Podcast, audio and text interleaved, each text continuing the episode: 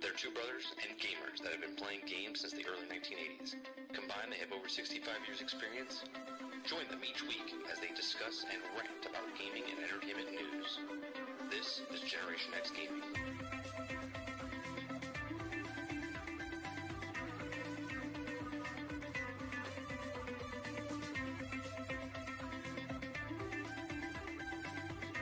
Hello, everybody, and welcome back to another week, another episode of Generation X Gaming, the weekly podcast that goes over a few of the top stories from the past week, and we rant along the way. I'm your host, 30 and Still Gaming, and joining me each and every single week is Sarge McCluskey. What's going on, bro? I didn't play shit. Don't ask me. That's not true. I, I'm uh, I saw you. I saw you play Elder Scrolls. yeah, I play Elder Scrolls, but no one, nobody wants to hear me talk about Elder. Scrolls. Uh, I played I played Elder Scrolls. Everybody. Generation X Gaming is a weekly podcast that goes over a few of the top stories from the past week and we rant along the way. Episode 304. Uh, we're here every single Thursday. This is a bonus episode of, of March. Bonus. Bonus Right, episode. it's a bonus. Usually do about How four do, you have, how do you have five shows in a month if you only have it once a week? That's right. So we, uh, I think you're a little, I think you're a little delayed. I'm sure anymore. Um, I'm a little delayed, that's for sure. No, you're you're good. You're good. Um, on today's show, we have a couple different topics we're talking about. Uh, our, we do have a new format here. We we talk about less topics. Um, we have a lot of a lot of tabs, but they're short of all the same topics. So we're talking about PlayStation. We're going to be talking about PlayStation, about their new uh, PlayStation Plus uh, Game Pass type of service that they're coming out with. We're going to be talking about CEO uh, um, Jim Ryan talking about PlayStation, about their how they're how he's handling the subscription model. We're going to talk about subscription models in general because there's a couple things that are having subscriptions. Script- subscriptions are everywhere. The title didn't get changed. The title of the show was supposed to be uh, PS Plus subscriptions worth it, or I was going to call it uh, subscriptions for everyone because uh, e- no matter where you look now, subscriptions are everywhere, right? So we're going to be talking about Bungie's lawsuit against YouTube uh, and the DMCA's that are happening there. Uh, Sarge knows a little bit more about uh, me. We're going to be talking about Battlefield 2042, but not really just. Battlefield, right? Tell me no. Tell me no what we are. I, Tell I, me no. no. Told you no Battlefield. You said No, no, Battlefield. no, week. I said we're bringing up the the thing of Battlefield, but we're talking about it in a different format. So Battlefield 42 came out with their update that they're doing with their they're fixing stuff. And the reason I'm bringing it up is because the game's been out for 6 months and they're updating it like it's a game that's coming out in 6 months, right? So we're going to talk about the state of of games and and whatnot. Um, we're going to talk about Game Pass in general and also Microsoft because they are coming out supposedly with a I don't know if it's official yet. I think it is official, but they're coming out with another tier of Game Pass, like a family plan for for Game Pass. So we'll we'll talk about that as well. And then we have a little bit of uh, little stories uh, to fill in the rest of the show. Uh, we are live Thursdays at 8 p.m. Eastern over on YouTube and Twitch simultaneously. So if you like what you hear here, please make sure you share, like, and subscribe over on YouTube. Uh, make sure you hit the follow button over on Twitch. If you'd like to go above and beyond that and help us out, you can hit the membership button over on YouTube, or you can do a um, uh, what's called a super chat in in YouTube, or you can use a subscribe button over on Twitch, or you can use your Twitch Prime. Get one of those every single month. Um, so we're going to start off, but what you've been playing, Sarge already told us what he's been playing. He's been he, pl- he played nothing. I don't know if that's an actual name of a game or if that's uh, a sequel to Unpacking. ESO. ESO. No, it's ESO. Okay, so you played absolutely nothing this week. You've just been playing ESO. Eh, Are you are you doing anything different in ESO, or are you just doing the same same grind over and over? I mean, I'm I'm looking for an armor set from my sorcerer currently. I, I haven't. I'm thinking about. I'm thinking about getting Game Pass. Um, not Game Pass. Um, the the new, the new uh, DLC to play that. I haven't, I haven't got around to it. I, I I I totally forgot that it was released until the the, the title screen changed. Like it's not the black. It's not the Oh, black for, yeah, screen okay. anymore. Right. I'm like, oh, it's a different screen. I'm like, oh, right, the new the new DLC's out. I gotta remember now to to actually try it out because it can't. I, I can't try it because I have Game Pass, or I can try because I have Game Pass. For know I ESO, no, you you You have to, I have to have to buy it or pay the pay the monthly subscription, right? I- It's I don't I can't I can't play the new DLC. Well, no, there's- ESO no, there's because of Game Pass. Well, no, there is free DLC that you can play, and then there's the expansion expansion that you have to pay for, which is forty dollars, I think. right, right. I haven't got the expansion yet. Yeah, yeah. Um, I played a couple of games this week, Sarge. I uh, I'll get it real fast out of the way. Uh, update for Marvel's Avengers. God. They did a really God good help. job of making Oh, tutorial mean videos. Steve? You mean the Steve, the guy who's left working on the game? Yeah, he did a good Steve. job. Yeah, I don't know if Steve's one of them actually. I think it's AJ, Alex, and Brian. Um, I don't think there's a Steve. Um, but they updated the game and put tutorials in there, and they did a really good job. If the game was launching like this week, right? But the game's been out for 18 months, and they finally put a tutorial in there for new players. So if new players are coming in, then this this is for them, right? This is this is this is a good good entry point for them. Um, but for everybody else that's been in the game, uh, there's more problems than anything. So, a PlayStation uh, Five o- owners uh, couldn't play the game; it kept crashing on them as soon as they opened up the game. Fantastic. Nice. Um, if you got into the game, Thor's hammer wasn't doing any damage uh, at all. Maybe they weren't worthy. Yeah. So there's a lot of problems. So I, I I tried that for one night. Uh, I've been I played Tunic a little bit and got a little farther. I, I got to the end boss, but I, I haven't played since then because I was playing uh, Borderlands' next game, or I should say Gearbox's Tiny Tina's Wonderland. Mhm. Uh, now, last week I said I don't know if I'm going to get it. I said I was going to see what what Lono was doing, and we're going to pick it up and play it with him and Hilly and and Madam Crumpet. And and then what happened was, um, there we go. day one, uh, the shift the shift codes or the sh- uh, shift servers were down, so we couldn't play with each other. You couldn't even play with somebody that was on the same system as you. So PC versus PC or Xbox and Xbox, unless you were on the same Xbox, then you could do split screen and then you could play. So there was this whole thing of, yeah, uh, Tiny Tina's Wonderlands is crossplay and everyone can play together and woo, everyone's so Just excited.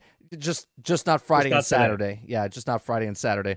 Um, other than that, I did put in some time. I have about six hours into uh, Tiny Tina's Wonderlands, and I'm enjoying myself, Sarge. I am. I'm enjoying myself, but there's something missing. And and, I, and I'm just speaking for myself. There's something missing. It's it's a fun game. Uh, the melee is a little Borderlandish. I mean, they didn't change anything. It's the exact same as the past games. Uh, you don't have grenades now. You have magic. Um, But those grenades, man. The bouncing Betty. Yeah, yeah. There's there's other things. missile. No, there's there's other things that you can do in the game now, and and it does fit it. What I do like about Wonderlands is that that's what I'm going to call it now. I'm not going to call it Tiny Tina's Wonderlands.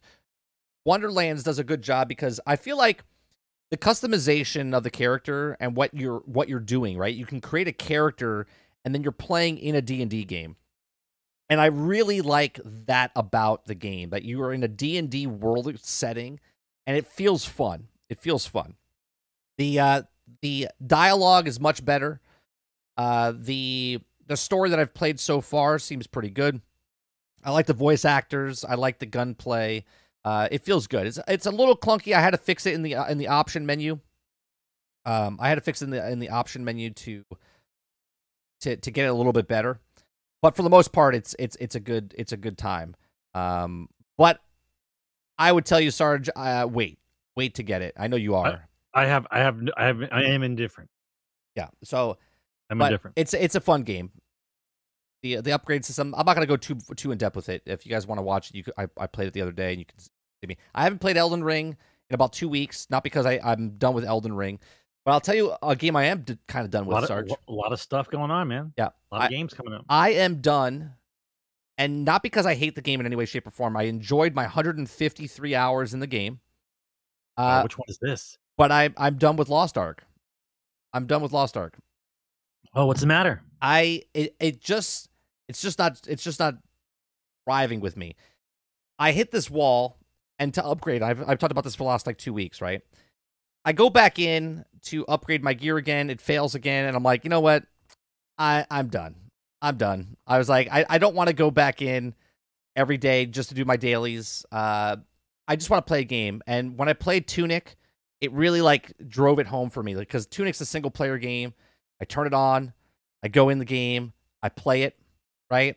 And then when I'm done with it, I shut it off. I don't have to log back into Tunic every single day to to make sure I get my my potions. Homework. Right. Homework. I, I just I just want to turn the game on, play the game, shut the game off, and then when I come back five days from now, I don't have a streak to get, that I have for like five six days in a row where I get a bonus thing. I don't want to do daily daily boss fights or anything like that. I'm just like I think I'm. It's not Lost Ark's fault. It's my fault for playing so many games like that. ESO, Destiny, uh, Outriders, uh, you know, all, all all of these All games, them. all of them, just all of them are just compiled on top of me week after week, month after month, and I'm just like, you know what, I'm done. So I had to transfer leadership of my guild over to Brain. Brain said he would take it over uh, because I'm casual. I- I'll still go play Lost Ark, but I'm I'm not I'm not playing it like I like I, I wanted to. Is is is Lost Ark the Diablo one, right? Yeah, that Lost Ark's the the Because I, I, get that confused with the, with the pirate MMO one you were talking about. No, that is the pirate one- MMO. That's That is the pirate Yeah, MMO. the, that's the pirate Okay, MMO. So Yeah. what's so what's the so what's the other one that's like Diablo? that's also Lost Ark. It's the it's the isometric one you're talking about. That's the same game. Same game. Yeah, same right. game. Um, and then I picked up a new game today. Played it for a couple hours on stream, and then I played a couple hours, or yeah, but yeah, about another hour off off stream. Okay, Weird West. Now, when I first started playing Weird West, okay, let me let me uh let me bring up Weird West here. Um, bring it up. I played it earlier today, and I enjoyed it, but at the same time, there's something there's something not right about it and i i don't know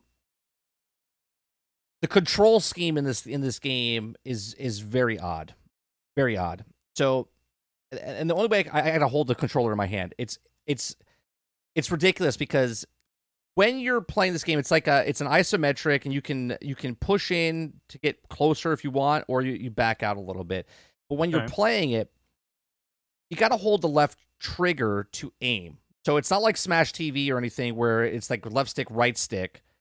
Okay. And then you can like aim where you want it to do and then you shoot. Okay. Let me bring it up. Um, my stream. So wait, you can't. You're not actually aiming when you walk around. You have to actually enter aim mode, is what you're saying. Yeah. You have to, you have to enter a, a, a, a an aim mode. Yeah. Okay. But the problem with that is, and let me bring it up. And the aim and the aim mode is holding left trigger. Yeah, so you have to hold left trigger and then you can shoot the gun, right? You'll see you'll see me on, on here, right? So I'm about to Can you attack move around? Can you move around while you have the gun drawn, or you have to? You're Yes, yes, you can move around. But this Okay. is this is the problem, right? So right now I'm like moving and it doesn't seem like a, a bad thing, but when you're playing, it seems very strange. Okay, so as I'm holding the left trigger, now I can I can shoot, and now I'm using the right analog stick to aim towards the thing. Okay, so as I'm aiming, you can see on the on the screen, as I'm aiming, the the giant laser you the, the have laser in the, in the that's weird that's, west. That's the path, right, of where it goes. So different weapons shoot longer. I'm using a rifle, not a shotgun, right? So now I'm running away from them, and it's just chaotic because now I'm aiming, but to move the camera, now the camera moves with the right analog stick. Okay, so if I let go of the left trigger and move the right analog stick, then the camera moves. Okay.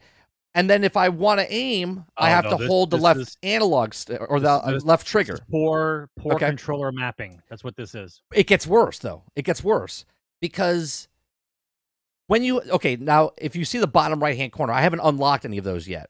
Okay, so th- there's an RB button that you would have to press, and whatever Do you think gun. was made? Do you think it was made for PC and and no one wanted to think about controller aspect when they transferred it over? You think maybe that's it? I I'm not sure. Okay, now this is my pet peeve. Now to everybody else, this is not a make or break for a lot of people. I enjoyed the RPG of this game. Like, there's a lot of inventory, collecting stuff, leveling guns. There's perks. There's abilities. There's all this stuff in the game. There's uh All all the check. What you're saying is all the check boxes are there. all the check boxes are there, right? okay. Exploring, finding things, leveling up things, like everything's there. Okay. But the mechanics of the actual thing. So when I Can you get play as, can you play as Rick Markston? when, when I.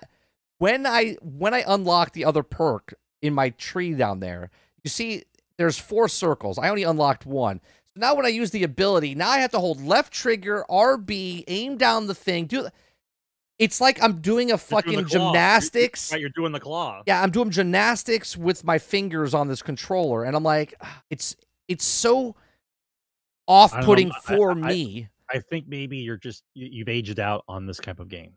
But here's the thing: I really like the game, but I don't like the control scheme that they've you, can you remap? Can you remap the buttons? I, I I don't know. I didn't look into it.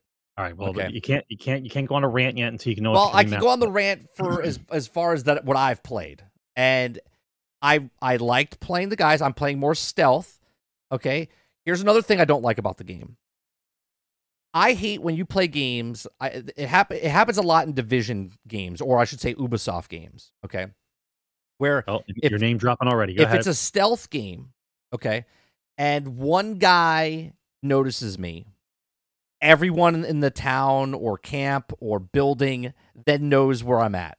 Right? This always happens in Ubisoft games. Okay. That's just bad coding. That's now, all it is. now it makes sense in like division because it's like modern day and they have like walkie talkies and radios and then they can like be like hey over here and then they all run over to the guy right that you, you've seen in this game the ai is stupid as fuck right? Like you can walk up to them their cone is like not that well and you can like murder them no problem. But if one hears you or sees you everybody sees you and they stop doing what they're doing and they all run towards you so you're fighting like six guys at one time. And they're all shooting guns at you. And i'm like this is the west. They don't have radios. They don't have anything to to do it right? I mean, I, I just think it's meant to be like a, a high risk, high reward if you're a stealth player, if you're trying to play the game stealthy. Otherwise, it's basically it actually a, uh, feels good playing stealthy a uh, what do you call it? A, a shooting range, basically. right and it, it feels very Uh I'm watching the feed now. The old backward shooting tactic, yeah huh? yeah yeah Just lead him into a kill zone and kill Yeah, him that way, huh? yeah exactly okay Listen, I don't like to I don't like to make fun of games like this too much in the beginning, only because it might be somebody new. It might be a different uh, a, a group of people who are jumping in and and picking up a type of game that they want to make because of the past of what they used to play, and they came up with this version of it, I and so the- this is their first go. You I, know, it's, I don't. it's it's old devs making a new company and this is their first game with the new company that and you uh, can really you tell prove, you prove my point. you can really tell that they really knew what they're doing with the RPG aspects of the game, right? Sure. Um, there's no voice acting. There, is, but very few. Everything's like reading and stuff like that in it. Um, I remember the old days. the game. The game feels Make me read. yeah. The game feels good. Um, but it's a Game Pass Right. game. Now there, it's not on Game Pass. It's not on Game Game Pass. Pass for everybody. Obviously, it's on other systems as well. I got it. but it's a Game Pass game, and I played it because it's on Game Pass.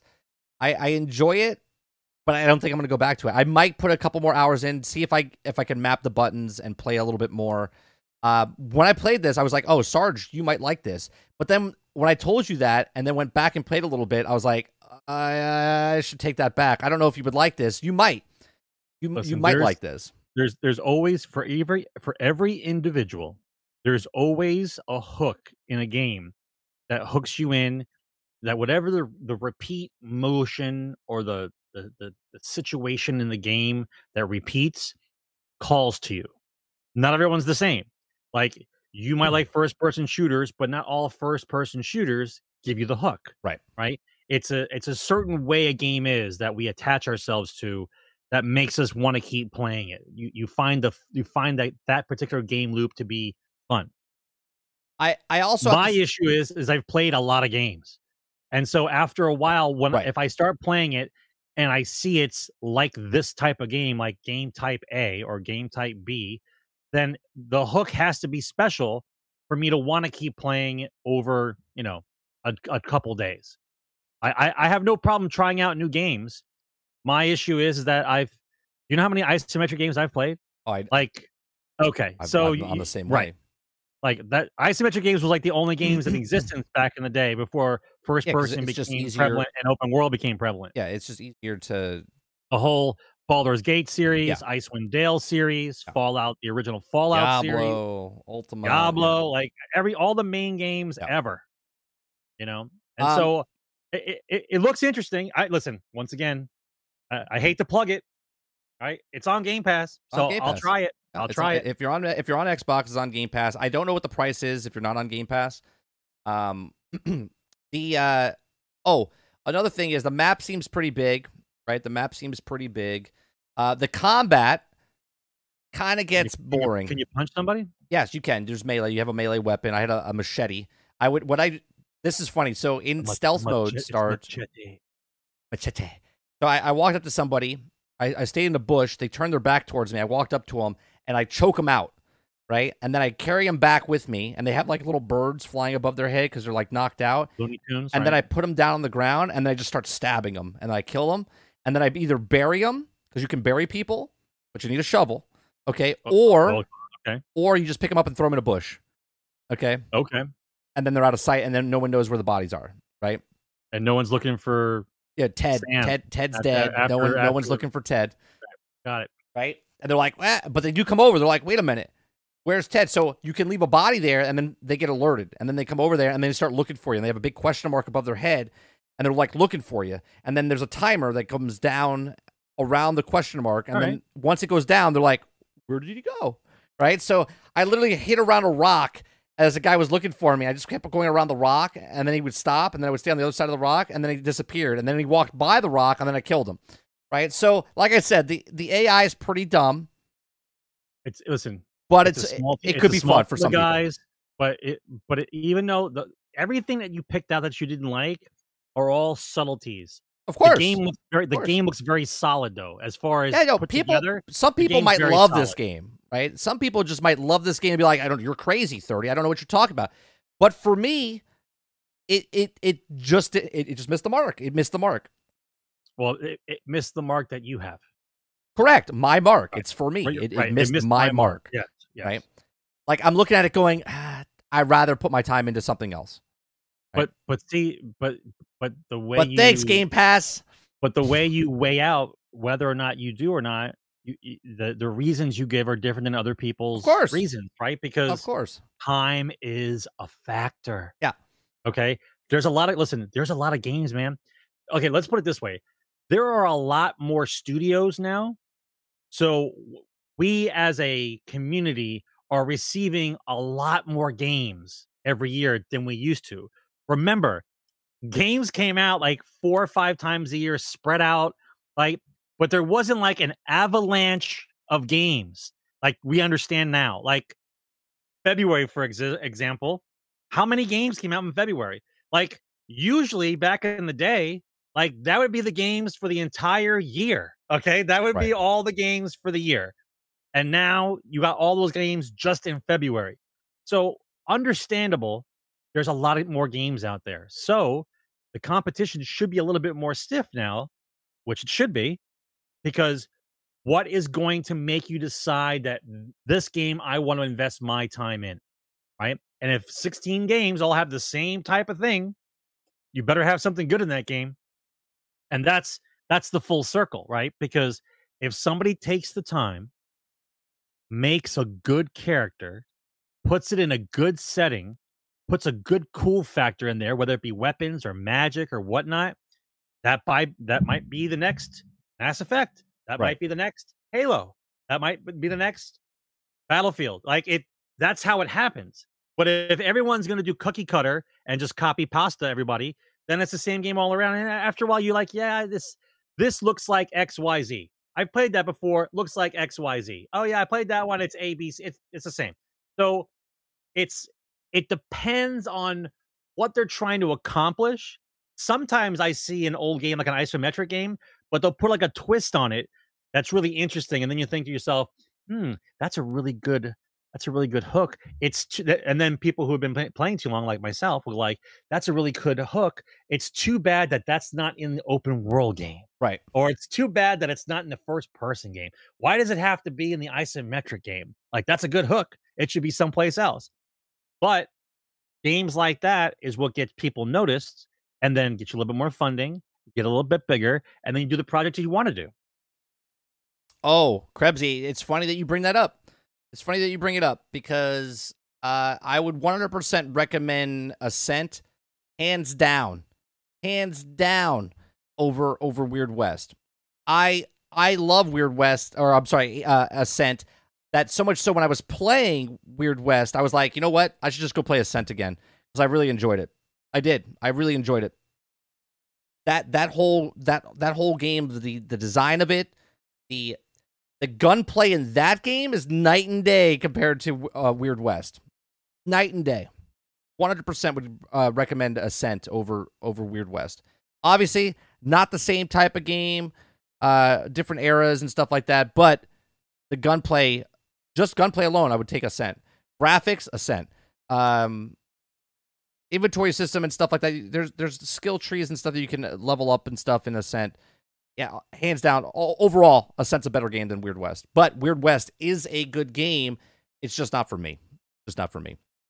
So that's that's what I've been playing, Sarge. That's what I've been playing. Um, all right, let's get to the uh, the top stories.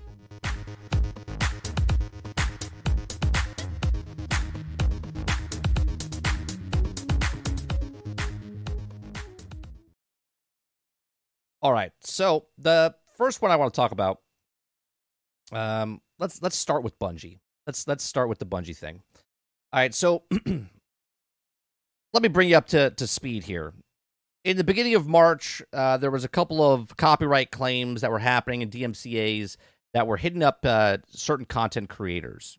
Um, my name is Byf, uh, Aztecross, some of the some of the main Bungie creators, or I should say Destiny creators, right? They're not with Bungie, Destiny creators they were getting copyright striked and Aztecross made a video saying look i'm going to lose my whole my whole career here if if this happens because of, of said thing. And Byf was vocal about it and people were like take it easy Byf you know but they didn't know what was going on. Like this is their livelihood. This is what they do right? So went after bungie went after bungie but got mad at bungie like why are you doing this? Right? Because it was bungie that was making the claims. Bungie came out and said no we didn't make those claims. We also are getting claims on our own videos. So then this whole thing happened, and now it comes out that Bungie didn't make those claims. So Aztecross, Byf, and other people got those things taken away, so they're safe again. Okay, but then Bungie, okay, says, well, who who did these copyright strikes? And Google and YouTube won't give the information because anybody at any time on YouTube can take exactly. down anybody's stuff at any time they feel like for somebody else. Right? If if I don't like something up there, I'm like, oh, I'm making a claim for Bungie for this, which is it's not it's not in that way. It's not in the way you're explaining it, but it's close. Keep going. So Bungie slams YouTube for DMCA security loophole and lousy customer service. Okay, the studio has filed a lawsuit against scammers who uh, fraudulently forced to remove multiple Destiny 2 videos. Okay. Bungie has launched a lawsuit against the pred- uh, predatory uh, predators of last week's uh, fraudulent Destiny 2 video takedown, saying that removal of the community created videos caused a, the studio significant repercussions uh, and, and also a- economic damage. Okay. Oh, did it? Uh, the suit Surprising. Is, al- the suit is also highly critical of YouTube's easily game reporting system, which is cites that the primary reason that attacked on Destiny 2 content creators was successful in the first place. Now, the trouble began earlier this month when multiple DMCA takedowns notices were filed against the prominent Destiny 2 content creators on YouTube. Now, it was unclear why the takedown were being issued because they seemed to impact videos that Bungie policies specifically allow and making the whole thing even uh, wilder, okay, or weirder. Uh, some Bungie's own content was also getting targeted. Bungie said last week that the takedowns were fraudulent and that they were working on it with YouTube partner Google to reverse the copyright strikes and the results. It also found that many of the requests were issued by a bad actor unaffiliated with in any way who may have taken the action to retaliate for a recent round of legitimate Destiny 2 video takedowns. Now, Bungie is re- reinstating itself or yeah, relating itself is just ahead of the weekend. The studio filed a lawsuit against the unnamed defendants over multiple allegations, including fraud, false uh, uh, designation, copyright infringement, business uh, defamation, and more. Uh, the lawsuit says that in mid March, one or more individuals used Gmail address uh, uh, model after those used by one of the Bungie IP protection partners to send out a wave of DMCA takedown notices against videos that weren't actually infringing on any of the policies. The same address was used in the send a message and content creators claiming that the authentic takedown notices issued pre- previously were in fact fraudulent. The, def- the defendants also allegedly sent an abusive message to the Bungie's legitimate IP protection partner. Now, quote, the Destiny community was uh, bewildered and upset, believing that Bungie has uh, reneged on the promise of allowing players to build their own streaming communities and YouTube channels on Destiny 2 content. Now, the lawsuit states that Destiny community members were also misled to believe that Bungie's brand protection agent was also fraudulent, causing confusion amongst users as the authenticity, authenticity of legitimate DMCA notices. Now, quote, Bungie had devoted significant internal resources to addressing it and helping its players restore the videos and channels and effort uh, uh, compliant. And also the fact that while YouTube was formed, it allows anyone to claim and represent the copyright holder in issue of the copyright strikes. It has no dedicated mechanism for, or for copyright holders who are being impersonated to let YouTube know about the DMCA fraud. The Bungie's criticism of YouTube in the lawsuit is surprisingly harsh, and the lawsuit describes YouTube DMCA policies as flawed and suffering from a gaping security loophole. This allows literally anyone, including disgruntled, infringent, or cooperative content producers, to issue takedown notices with verification. Without verification, restoring videos, removing copyright strikes, and on the other hand, is much more difficult. Bungie had to work through several layers of YouTube context before they could act adequately communicate to begin addressing the problem to suit states. This had to be a fucking logistic nightmare. Okay. Now, I'm not the biggest fan of Bungie. I don't hate Bungie, but just to think of a person that had, whose job all of a sudden was to call YouTube. I know when I have a problem with YouTube, I can't get in touch with any fucking buddy. So obviously it, it, they had they had the uh the, the red bat phone where they could call someone and get it done faster. Must be nice, right? right? Must be nice when you have the red bat phone, right? Right. See, here's here's the issue and this is the part that the community as a whole needs to pay attention to very carefully. If this had been Joe Schmo, it would just be another day where Joe Schmo got copyrighted, loses his work, maybe gets a strike on his channel, maybe it's his third strike, and now he can't work anymore on YouTube, right? That's a separate conversation, but we're going to stay on topic, okay? Because it's Bungie, though, Bungie decides that they're going to contact YouTube and then they want the name of the person who made the copyright strike. But right. that and they won't give it to them. That's a privacy issue thing. And so part of the lawsuit is they want Google to give them the name of the person who copyright struck them. Right now, the issue with this is beautiful, right? The fact that Bungie is in the position where monetary loss was on them because of a copyright strike that they have to now fix under the same rules right. that somebody else had to fix, going through the process, and now they too can't get the information that they want because they don't know who copy struck them, right? Right. So now, Google if does the lawsuit if the lawsuit goes through, it sets a tremendous precedent for the community as a whole. Because if Bungie is allowed to find out who copyright struck them, then that means anyone in YouTube who gets copy struck must know the name of the accuser. Right. Because it has to go across the board. It can't be because Bungie picked up the red bat phone. So everyone needs to pay attention to this type of lawsuit case because it's very, very important.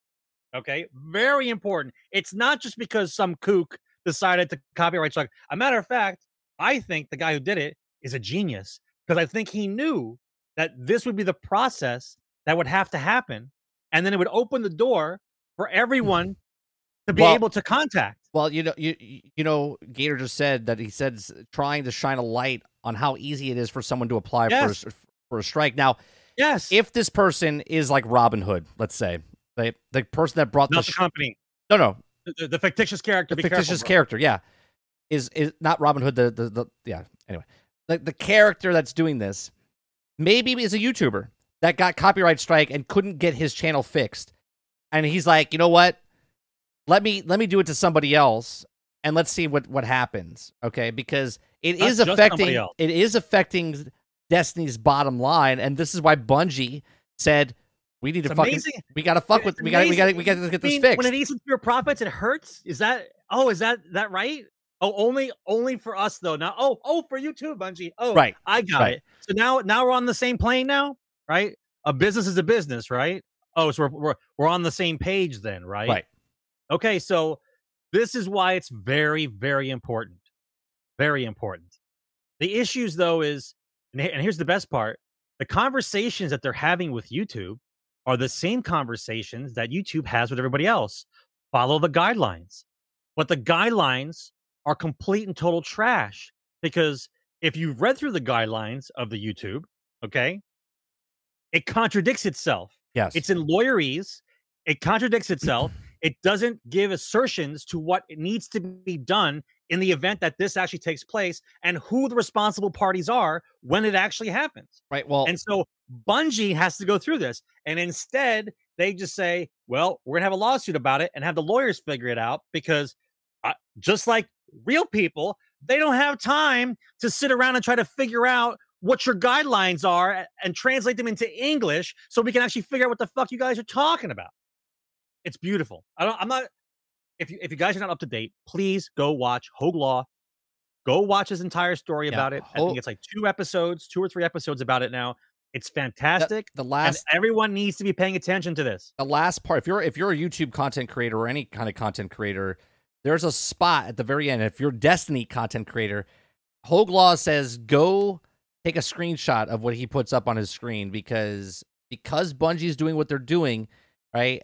it it it states that you're allowed to do it. So take a take a thing. So because I've always talked about this, right? At any time, a company can say we don't want. They could literally single you out. I don't want That's Sarge. Correct. I don't want you to make content. Right? That's correct. I can make content, but you can't make content because they don't like you in some way, shape, or form. Okay. Now they, they reserve I, the right. I know somebody personally. Right. I know someone personally that they've done this to. Okay. Where he's not allowed to do anything with it. Okay scumbag move by the company. But but now they have a statement in their in their thing where you have to hit OK, right? Where you're not allowed to do this stuff. But now in the lawsuit, there's a thing that they say, well, you can make this because of this reason. Go take a shot of that screenshot and then go make the content that you want because now you can go make the content that you want. Okay. Because of their own statement that they put out. Right? Because now if they're going against you, very right very this this is a very important thing that's happening right now. I, I know people like to there's there's certain things that happen in the community that's like no big no big fucking deal. It's like whatever, just is this happened, it happened. But this very important, like critical, yeah, for the entire YouTube community, critical. Uh, if you're not following it, start following it. Yeah, absolutely, start following it at least up at least get to know what's going on and what direction things are going. Yeah, so uh spec, are there any bigger targets than Bungie? Wonder why Bungie.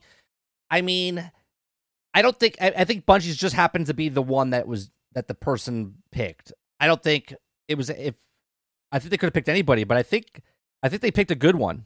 If that's that, right. if, if if they were trying to actually do this, if the person was setting this up to bring light to it, they picked a good one because lots of people like Destiny. It's it's a small but large community because uh, it's it's out everywhere, right? People that are trying to get away from it can't get away from it because Destiny is intertwined throughout YouTube and throughout Twitch. It's it's a staple. It's been there for seven years.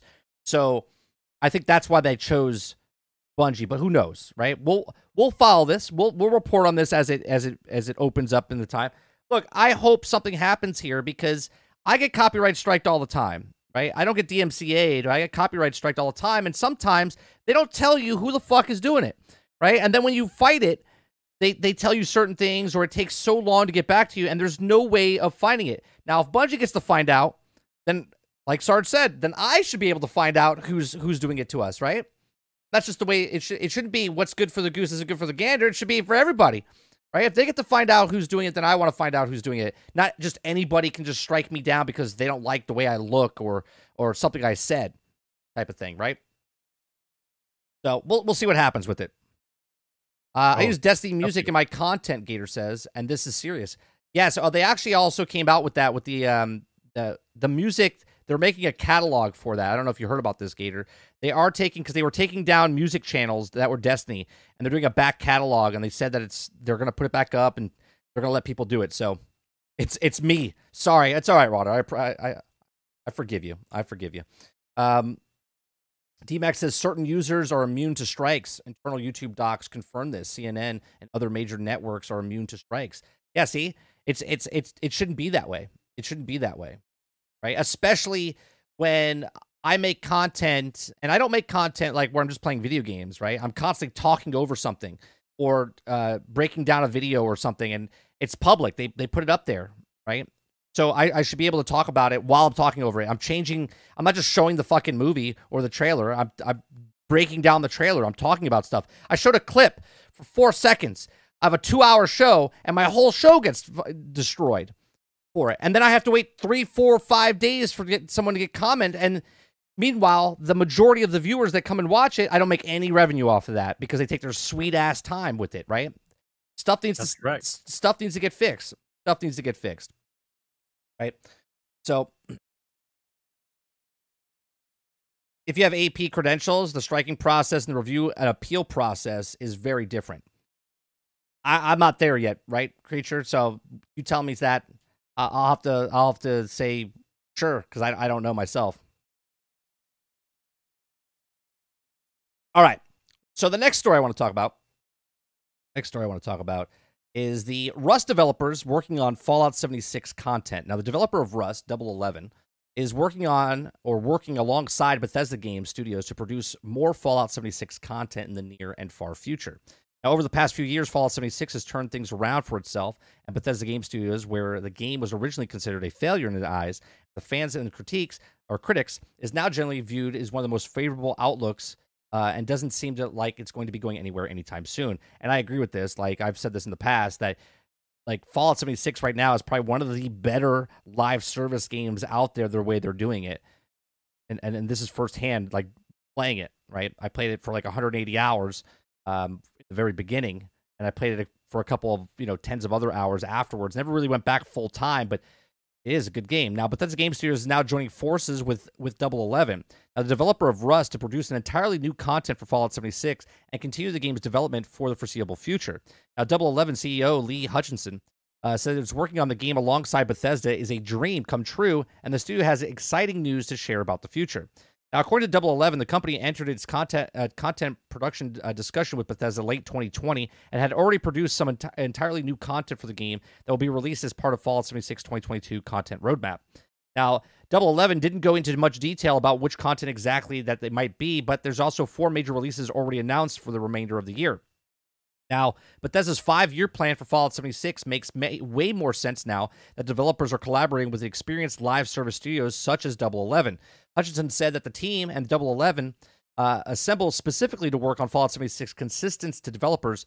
Uh, uh, consists of developers who are deeply passionate about the franchise and excited to work with Bethesda on this project. Double Eleven's also announced its plans to hire more game developers to produce Fallout 76 content in the future. The studio's career page now lim- uh, lists almost three dozen positions in both UK and Malaysia, uh, with more to come. This should also be a huge boon for all Double Eleven's projects in the long run, as well as for Bethesda. Now, while the ga- while the game is better today than it was at launch, Fallout 76 can also be improved, and the key opportunity is to make that happen. Now, Bethesda's collaboration with Double Eleven could be made even more interesting if there was if if there ends up being a new Fallout 76 AMA this year, as developers already confirmed that they'd like to do it sometime before the end of 2022. Nothing set in stone at this time, but it's very well that it could happen and shed some more light on how Double Eleven and Bethesda came to work together. So, what do you think about this, Sarge? Like, Bethesda is this huge company, right? Obviously, they're making other games, right? So they have a division that was working on Fallout 76. There's a person working on Skyrim 6. There's a one working on Starfield. Do you, do you my, think that they're moving or shifting and brought in double double eleven to take over? Well, here's here's how I here's where I look at it. The game is your baby. Bethesda made it. Bethesda Studios made Fallout 76. Right? So what does it say when all of a sudden Bethesda says, "All right, we don't have to worry about it anymore." The the kid on the bike is doing pretty well on his own. I'll just let the bike go now. We got other stuff to worry about. We're going to go over here. Let's get a third party people making content for our baby. That's what we should do. We got other stuff to do. Like that's what they're doing. Right? they're not in charge of the of the content that's coming out now. It's somebody else. So my question is, is there a consultant? Do they sit around and discuss what what the Fallout universe is and what they should be doing, what kind of quests are there, and you know what kind of people we should you know include into the actual game, or or is it just like, oh, you guys are good with uh, live service content, enjoy our game while we go do something else? Like that's my question, right? I don't even play the game, and I I'd be I'd be like, yeah, I guess I guess if you don't care and if it's just somebody who's making content for your game, I guess it'd be all right. Maybe you have other stuff to worry about. I don't know, like maybe Elder Scrolls 6 or Starfield to work when it finally comes out at the end of the year. Let's make sure it works, right? Meanwhile, you have basically set up a game that's a live service, which means it needs to be done monthly, three or four times a year. Whatever you guys have to be doing with that game and creating content for that game. And now all of a sudden it's like, no, no, don't worry about it. No big deal. It's good now. It's solid. Nobody wants to light it on fire. Now, the difference between it's good now is this the game sucked when it came out. The game has sucked since it came out. Yes, there were fixes. Yes, there were improvements. It's been good for about two happened, years now. But what happens is the people that wanted to play Fallout stopped playing because it was a garbage game. The ones who are infatuated with Fallout, who can't get enough Fallout, stayed with it. So after two years, the only ones playing it now are the ones that really want to play it. You don't have the giant audience of people waiting for Fallout like you do waiting for Starfield, right? You have your community, they have their group, and now they're like, well, we don't have to worry about it now because the group that's giving us money every month hmm. is already there. We can go do something else now. That's what that is. Now, you can look at it as being a good thing, or you can look at it as saying, well, I guess you don't care anymore about your live service. That's why you're going to hand it off to somebody else who can well, create content for I, you. I don't think they don't care about their live service. I think they're supporting this game much, much. But but like I said, Bethesda is trying to move on to other things. Now, here's what's interesting. I'm sure. Here's what's well, interesting. When you, have, when, when you have massive projects in the in the works, massive, and, and by the way, Elder Scrolls Six is massive, and, and Starfield is massive. Yep. If you have these massive projects where you need all your people, why would you start a, a games as service type of thing where something needs to be maintained for a long period of time? Why? When you you're the I, way you've been making games is massive game, have to work hard I, on it, release game. But I don't think they're leaving. I don't think they're abandoning Fallout 76. I think I didn't say abandon. No, no. I I said they left it to somebody else. No, no. What I'm, I'm saying they're not leaving it to them. What I'm saying is they're they're bringing them on because they're doing it. And this is my my opinion on it. I think they're doing what like uh Sea of Thieves did with Rare did. Rare make like four teams and they rotate right month after month. So team one works on January and then you don't see them again until May. So they drop content in January and then they drop content in May. I think that's what these guys are doing because I just looked it up. Double Eleven worked with Microsoft for Crackdown 3. Now the game didn't do very good, but they worked with Crackdown 3. They also did worked with Microsoft uh a Double Eleven partner with Paradox to work on Prison Architect. They also worked with Mojang to make Minecraft Dungeons. They also are now working with uh, uh, Facepunch Studios with with Rust. So Double Eleven is this company that comes in to just help the studios along. Now I've noticed they've helped Nintendo, they've helped PlayStation, they've helped Microsoft. I'm interested to see if this is yet another company that Microsoft picks up in the future, because now they're working on Bethesda game. Um, maybe maybe they get tossed in and they get bought up by Microsoft and Double Eleven becomes part of the Microsoft one of these studios uh, in the future. Look, I don't think this is a problem in any way, shape, or form. Uh, I I find it weird that they're bringing in a third party company to come in, but now that they're with Microsoft and Double Eleven has worked with Microsoft in the past, they're like, hey, if you need some help, we have this company Double Eleven that we work with. They helped us with with Minecraft Dungeons. They did a really good job, and they can pump something out. It's 150 people that work at this company. So maybe they're really good at what they do. It's small little content things, and that's why they brought them in. So look, I know a lot of people give shit to Fallout 76 because it didn't come out when it done. It did it wasn't cooked when it came out. Okay. But now it's a good game. It is. It's a good live service game. If you're looking for a live service game and you want to play games with your friends in a Fallout game, it's actually a really good live service game. Um, it's it's nowhere near as uh, as buggy as it was. Uh, it's nowhere as near as crappy as it was. Uh, Motasbo says uh, Motasbo says that it, he put 2,500 hours into uh, into that game. I believe he did, right? Yeah, he put he put 2,500 hours, and it's a good game, but was poor end game. The news has brought uh, uh, brought us uh, players hope for the new end game. So there you go. Big Mo, thank you very much for the 19th month uh, resub. Appreciate that very much. But like I said, I don't think this is a bad thing, Sarge. I think it's um, I think it's good for Bethesda. I think it's good for double, you know, double eleven to make content, and I think it's good for Fallout 76, the game, for the content, you know, making more content for this game moving in the future. So, uh, let's see. Another quick story that we can talk about. Um, E3. E3 2022 digital event officially canceled as Summer Game Fest proceeds. Okay. So E3 2022 is reportedly canceled. Reportedly canceled, and uh, numerous media sources stating that the ESA has failed to put together an online event in time. Like, what were they waiting for? Like, this is their only job, right? They make E3, and yet they didn't have time to put a, a showcase together. Meanwhile, Jeff Keighley is like, all right, thanks, we'll pick up the slack. Don't worry about it. Uh, the news broke well, Will Powers on Twitter indicated that he's received an email saying that E3 2022 is officially canceled. From there, Jeff Keighley hosts the Game Awards, Summer Games Fest, and Opening Night Live on Gamescom proceeds to seamlessly confront the news with a single emote, laughing and winking. uh, this this was in turn followed by shortly by a confirmation that Summer like, Game like Fest E3, like E3 is in June, right? That's Yeah. that's less than two months. Okay, so all of a sudden now you say it's canceled. Yeah. Like this shit's planned way ahead, bro. Way ahead. like they literally start planning this year, like two weeks after last year, right? right. Do you know like what I mean? In August, August, September, they're planning plans, booking, Right. and everything else. Right. You can two months before the thing's actually supposed to start, you come out and say, "Oh, by the way, it's canceled." Like we knew it was fucking canceled, right? Please. It says the ESA Please. intends to regroup and will be attempting to hold an event in 2023. But by that time, I think it's a little too late, right? Keighley Keighley's already got it solid. He's got it locked down. He's like, look, I left E3 on purpose because I knew you guys were a bunch of idiots, and now I made Keighley Fest, as I call it. Okay.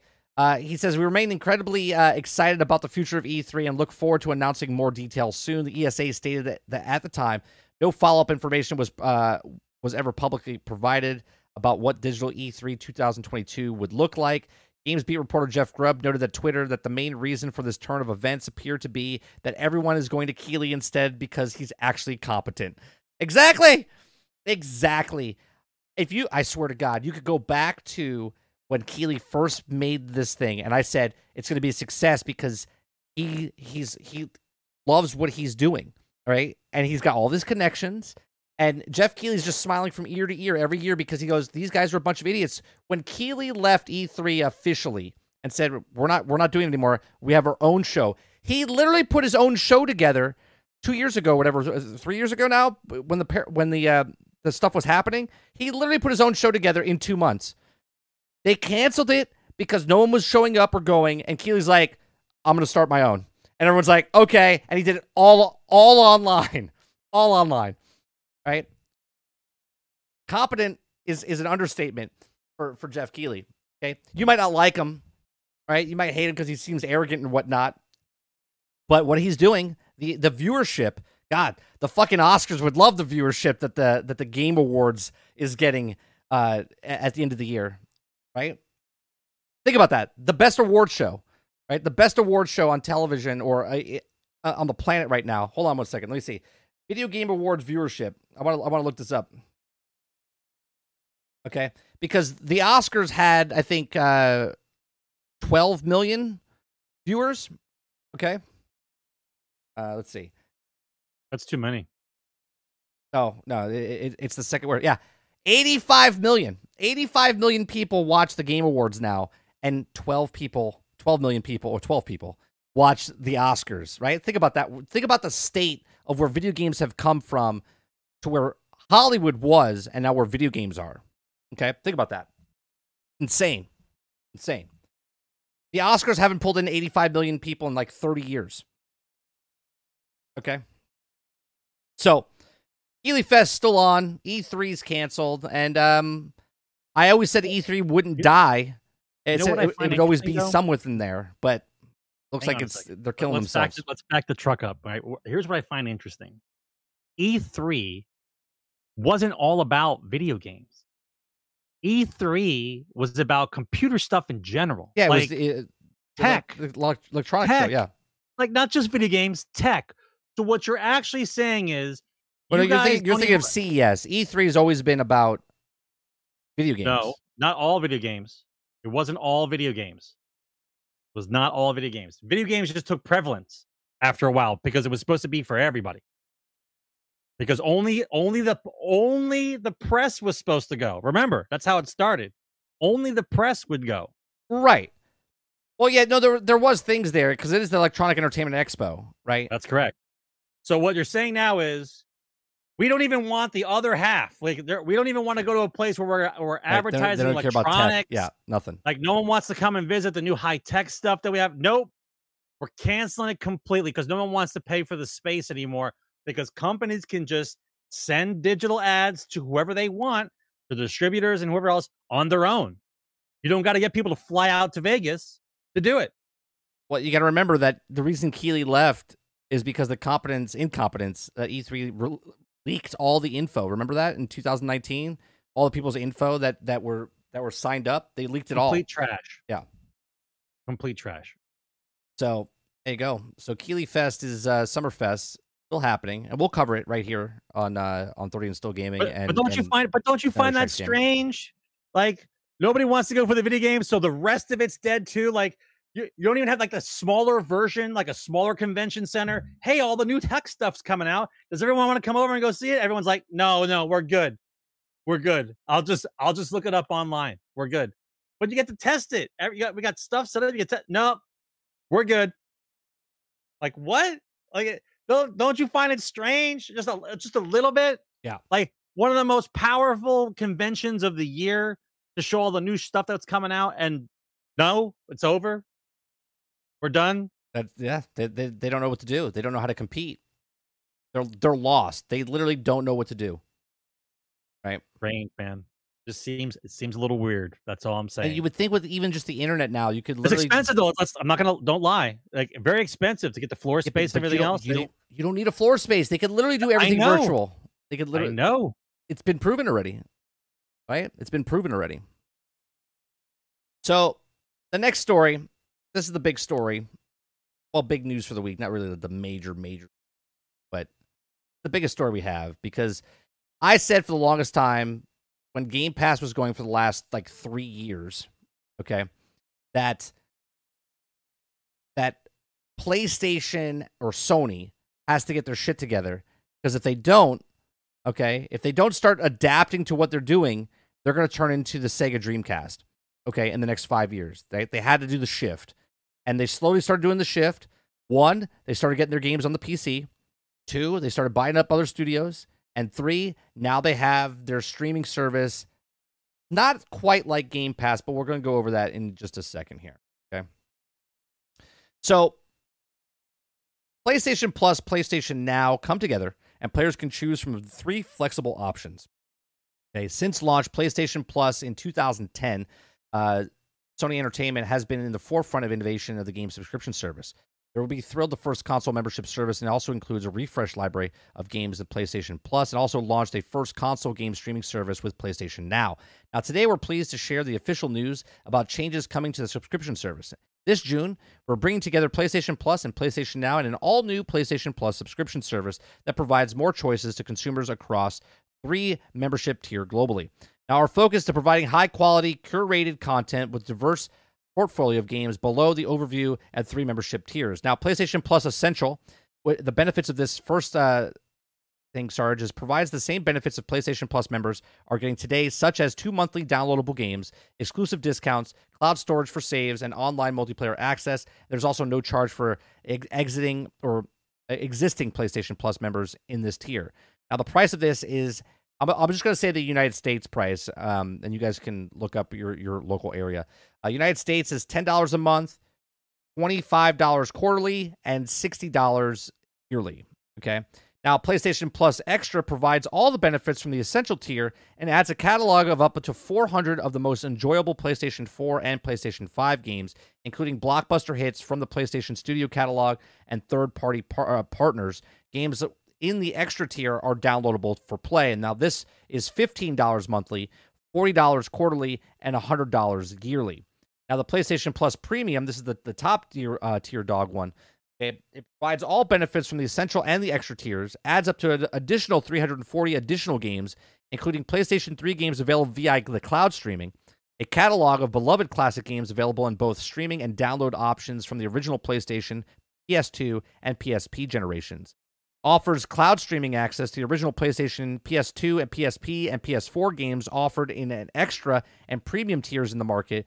And where PlayStation Now is currently available, Customers can stream games using the PlayStation 4, PlayStation 5 consoles, and PC. Also, time limited game trials are will also be um, offered in a tier so customers can try select games before they buy them. This is $18 a month, $50 quarterly, or $120 a year.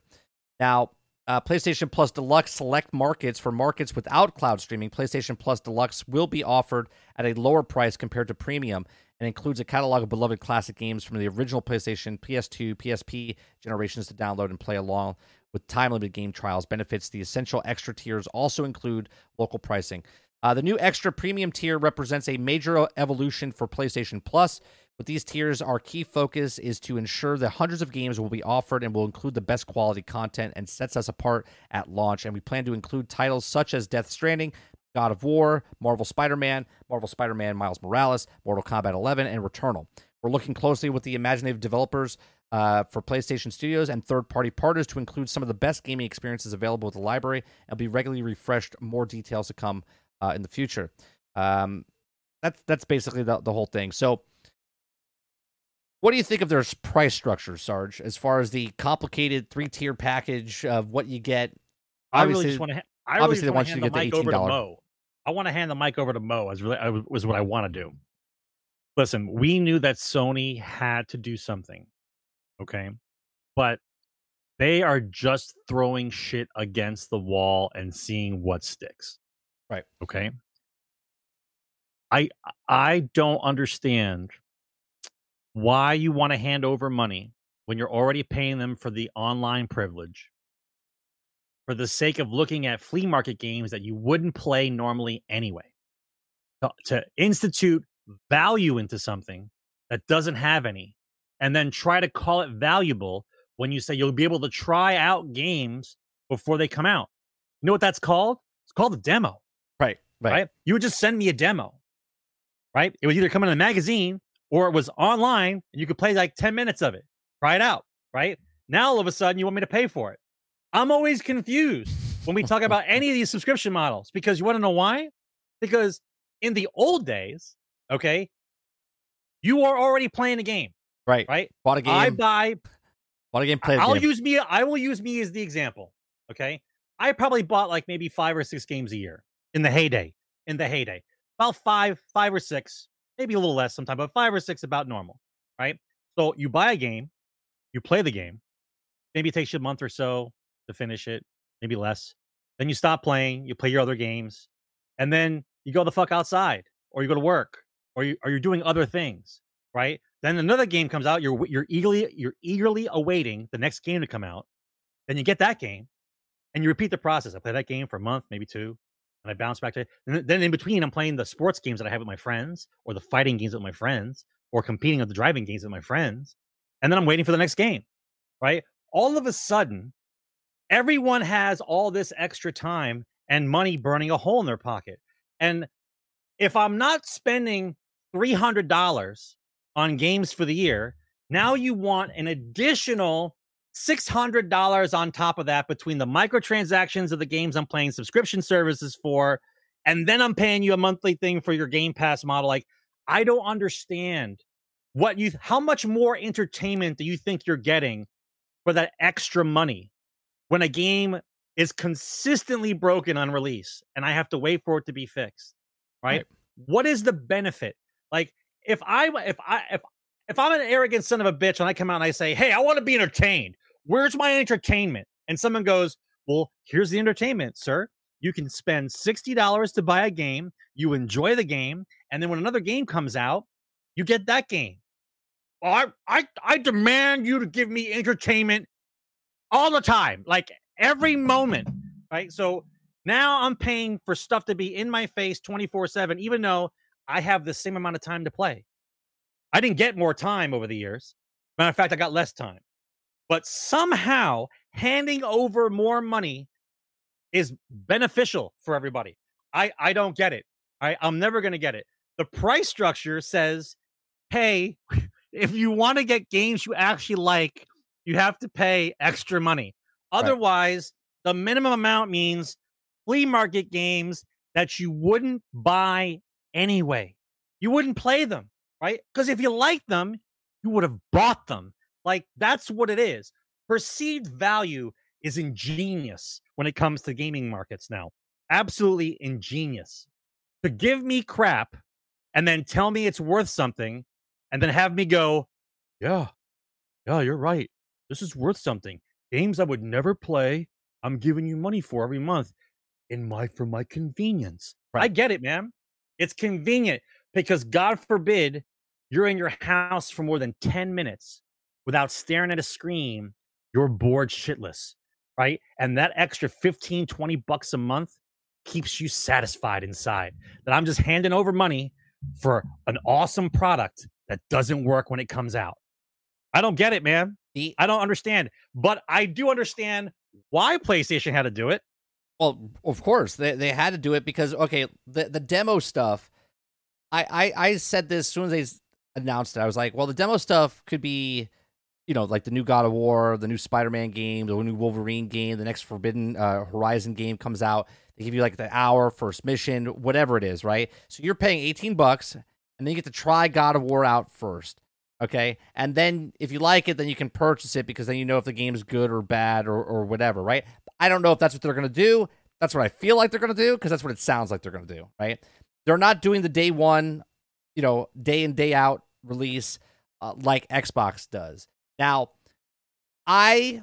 How can they? Well, on, on, on, on, a, on a business level, I say that this hurts in the long run. And of course, there's people that tell me, no, it's been proven that these game companies make more money, whatever. But if it's a if it's a AAA studio, it's a AAA studio. Their tactic right now is to make a game look awesome, right? Make it look awesome, get you to pay the 60 70 dollars, make it good for the first 5 hours. That way you can't get your refund back, and then it it breaks or it's done or it's unfinished or it's not a full full-fledged game, right? That's what's happening right now when a game comes out on day and day one, okay, Microsoft's paying up front, and we'll talk about that in a different story, okay? And they're paying the money up front for these titles to come on. And the and the AAA title at that time at that time is like, okay, that just makes we let's see, it cost eighty million dollars to make the game, and you're gonna pay us this much, and we make a quarter of that back super fast. Sure, we'll we'll do the deal, right? They don't care. And it looks for us the consumers, it's a great deal. Okay. But it's slowly breaking it down because, for instance, Tunic's out. How many people do you think bought Tunic on Xbox? Probably not a lot of people. They probably just played it on on Game Pass and then didn't give the money. Now, Tunic probably made two million dollars or something up front. Okay. But more people are probably trying out the game and saying, eh, and then not picking it up. Okay. So, so much so that Jim Ryan, the PlayStation CEO says, We feel like we're in a good various cycle, okay, with the studio, explains PlayStation. Says we're investment and delivers success, which enables yet more investment, which delivers yet more success. We like the cycle that we think we're the gamers like, and like they like that cycle. Make God of War, fantastic game. People buy God of War. People like Returnal, they paid for Returnal. They played Ratchet and Clank, they bought Ratchet and Clank. They didn't give it to free for the brand new games. Now, if a game's six months old, seven months old, then sure, you could put it up on there and then get more life out of it because a lot of people are not going to either the people that were going to buy it are going to get it secondhand. Well, those secondhand games are not there anymore because they're digital, right? Because they're not going to GameStop anymore because there's less and less physical copies going back into the store. So now it's all digital. Well, now it's six months later, and they're like, "eh, you know what? Sales are down. Let's let's drop it down to forty bucks."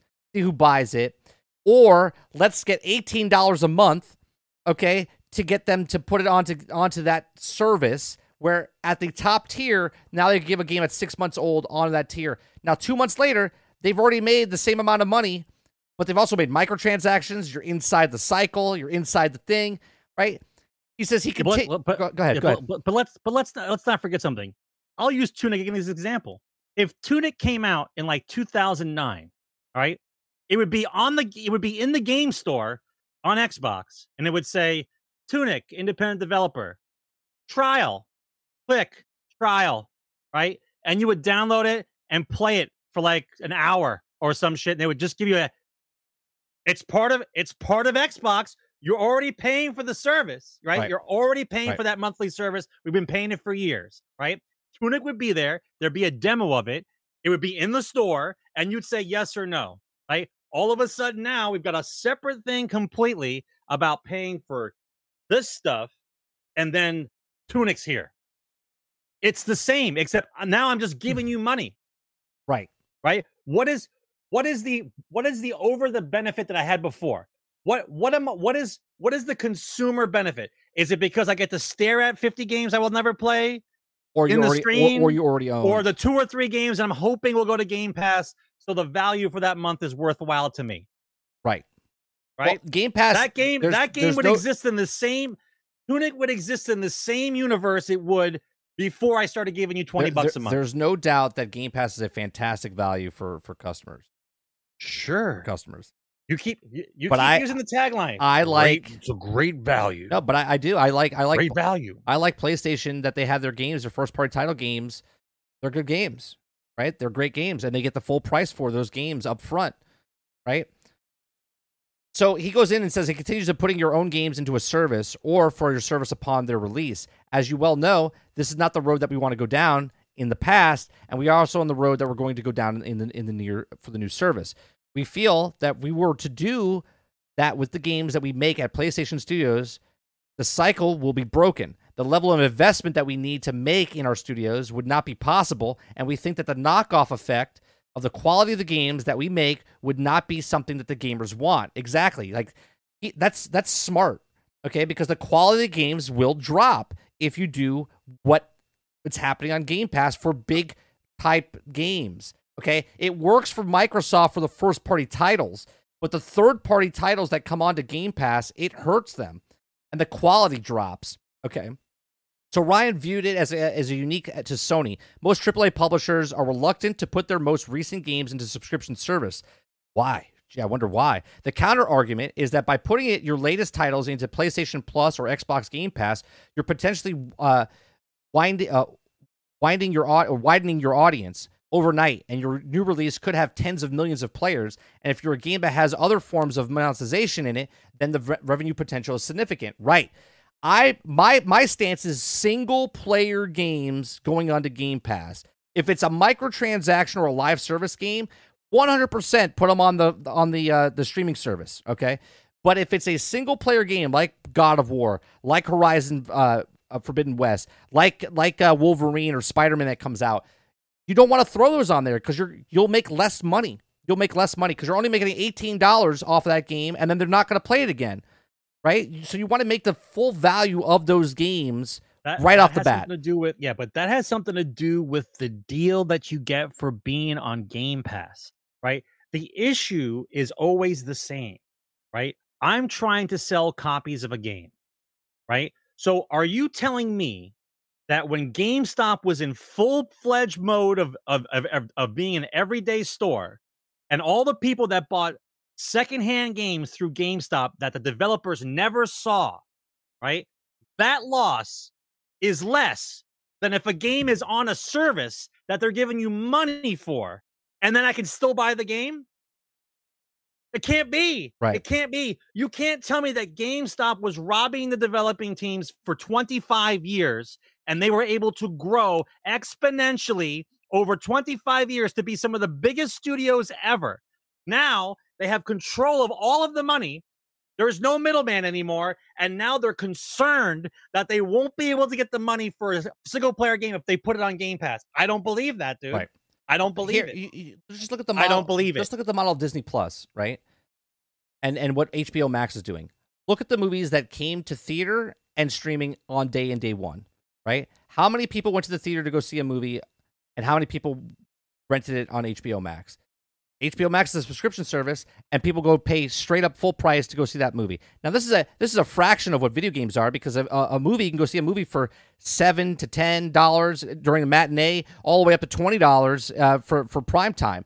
Okay, but if you buy just the the movie on HBO Max, you're paying the ten bucks a month, or it's free that month.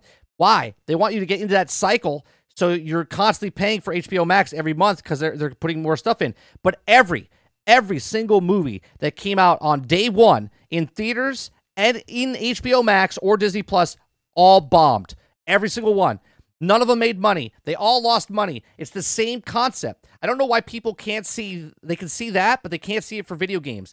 Video games will suffer if you keep putting out on day one for the big titles, single player titles. If it's a live service game, if it's a multiplayer game, and you have microtransactions hidden in your game, perfect. Now, don't get me wrong. I do believe that like Destiny and Gran Turismo and all these games will be on the top tier $18 a month thing because the season pass will probably be included into PlayStation now that Sony owns Bungie. It'll be it'll be something to bring you in. Hey, instead of paying $40 and $70 and all this other stuff, just get the subscription model of $18 and you get it all all for it, right?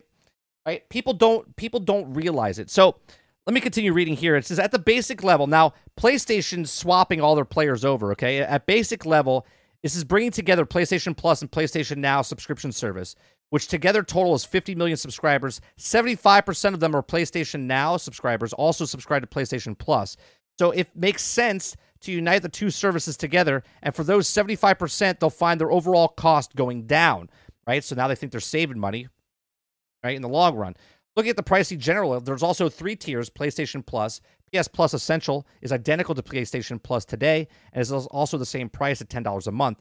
PS Plus Extra adds in a library of PlayStation 4 and PlayStation 5 games for $15 a month, where PlayStation Plus Premium includes all the Plus game trials, game streaming, and collection of PlayStation 1, 2, and 3 PSP games for $18. In comparison to Xbox offerings, the PlayStation Plus Premium tier carries a highly monthly cost.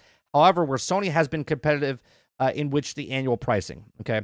He says, in the fact of our services, at least, the great majority of people subscribers through 12 month subscriptions, Ryan explains, there is more than two thirds of the subscribers that, that way.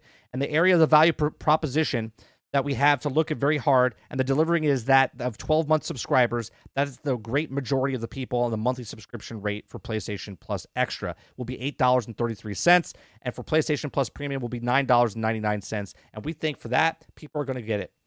And that's what they know. They know their clientele. They know what they can charge for, and that's what they're going to do. Is PlayStation Plus a better deal than Game Pass? No, it's not. Not for the consumer.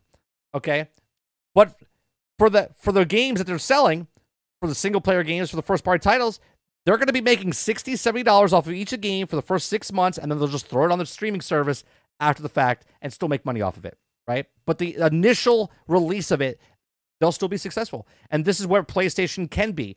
They can do this. They don't have to compete with Xbox one to one, okay? Because you're not. You're not going to compete with it, right? They're they're throwing money at it. There's a completely different company.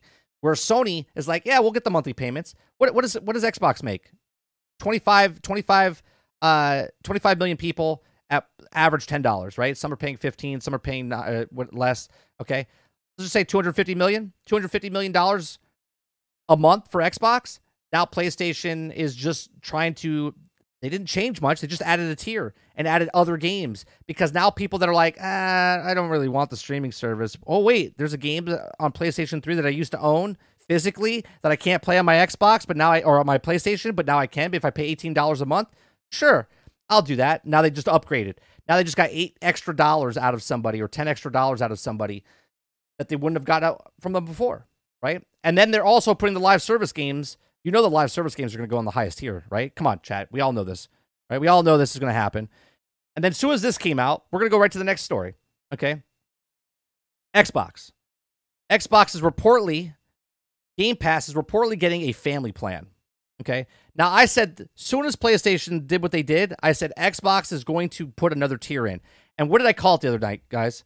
I said it was like the ultimate, uh, the super duper ultimate pass or whatever, right? Obviously, it's the it's the it's the Xbox Game Pass is a family plan now. So reportedly, Microsoft is reportedly planning to introduce an Xbox Game Pass family plan this year. Windows Central reports that Microsoft has been contemplating family plan for Xbox Pass for quite some time now, but obviously it's coming out now because PlayStation did what they did.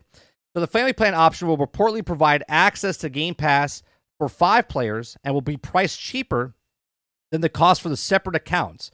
So obviously, if you have five children or five family members, uh, I'm paying my $15 a month. You're paying $15 a month. Someone else is paying $15 a month. That right there, you're already paying $30 for two accounts if, you're, if you have the ultimate, right? So now Microsoft is reportedly integrating the family account system, which is what the company also use, uses for Microsoft 365 family subscriptions. It's not clear whether or not they separate the family subscriptions for the Xbox Game Pass PC or Game Pass for Ultimate versions of Microsoft Game subscription service. Microsoft has reportedly had to work through details on how royalties are distributed and compensations for third-party publishers that are currently licensing their content on main on the Xbox Game Pass plans. Now, Microsoft currently offers Xbox Game Pass a, or PC Game Pass for $9 a month. Neither includes online multiplayer cap- capabilities, but you can also upgrade to Xbox Pass Ultimate for $15. And this unlocks Game Pass for consoles, PC, EA Play Access, and online multiplayer. The new potential family plan for Xbox Game Pass comes just days after Sony announced its updated PlayStation Plus subscription. Sony answered the Xbox Game Pass includes multiple tiers starting at $10. So what do you think about this, Sarge, the family plan that they're doing? I I, I want to put a gun in my mouth, right? What what are you what are you talking about? All right. Like, what's the difference if if I buy Street Fighter, right? And then I let you borrow the game, right? We're brothers. I let you borrow the game, Yep. right? You play it on Xbox. Yep. Now what you're telling me is if if anybody else plays the game besides me, we gotta pay extra? You got to pay extra. Right? Yeah.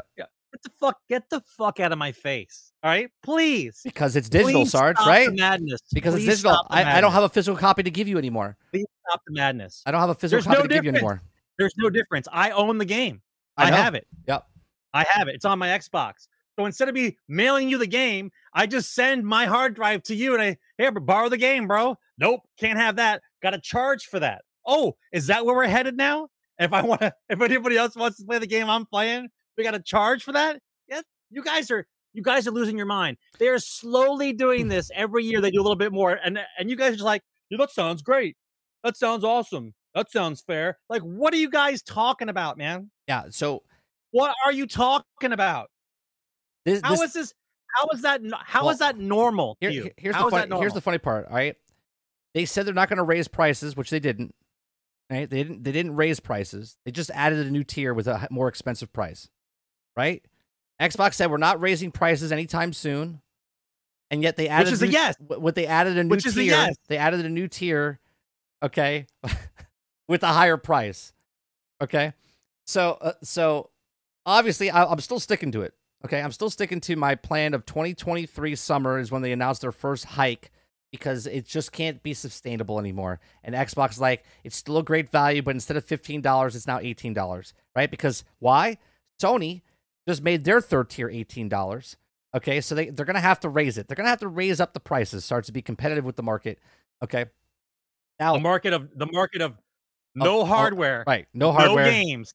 The market Yeah. of the market of purely digital. The, The market's cloud. it's so hard Yeah, to the, to balance all cloud this takes, digital stuff. It takes a lot of electricity, Sarge. It oh takes a lot of God, it's so hard to keep track of. Yeah.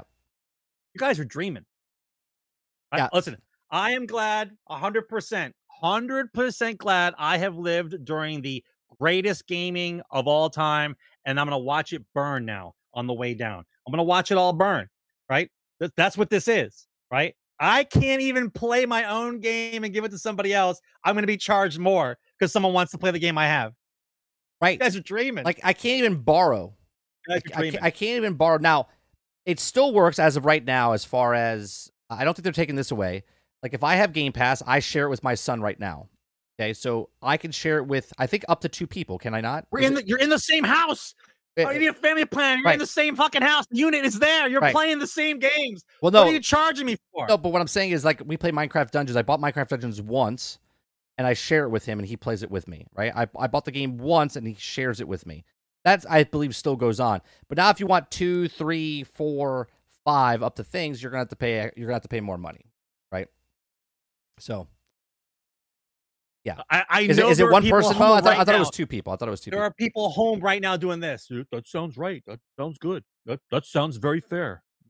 That's Yeah, but they said they were not going to raise prices. They're just going to add a new tier with a different price, right? That's that's that's the beauty part of it, Sarge.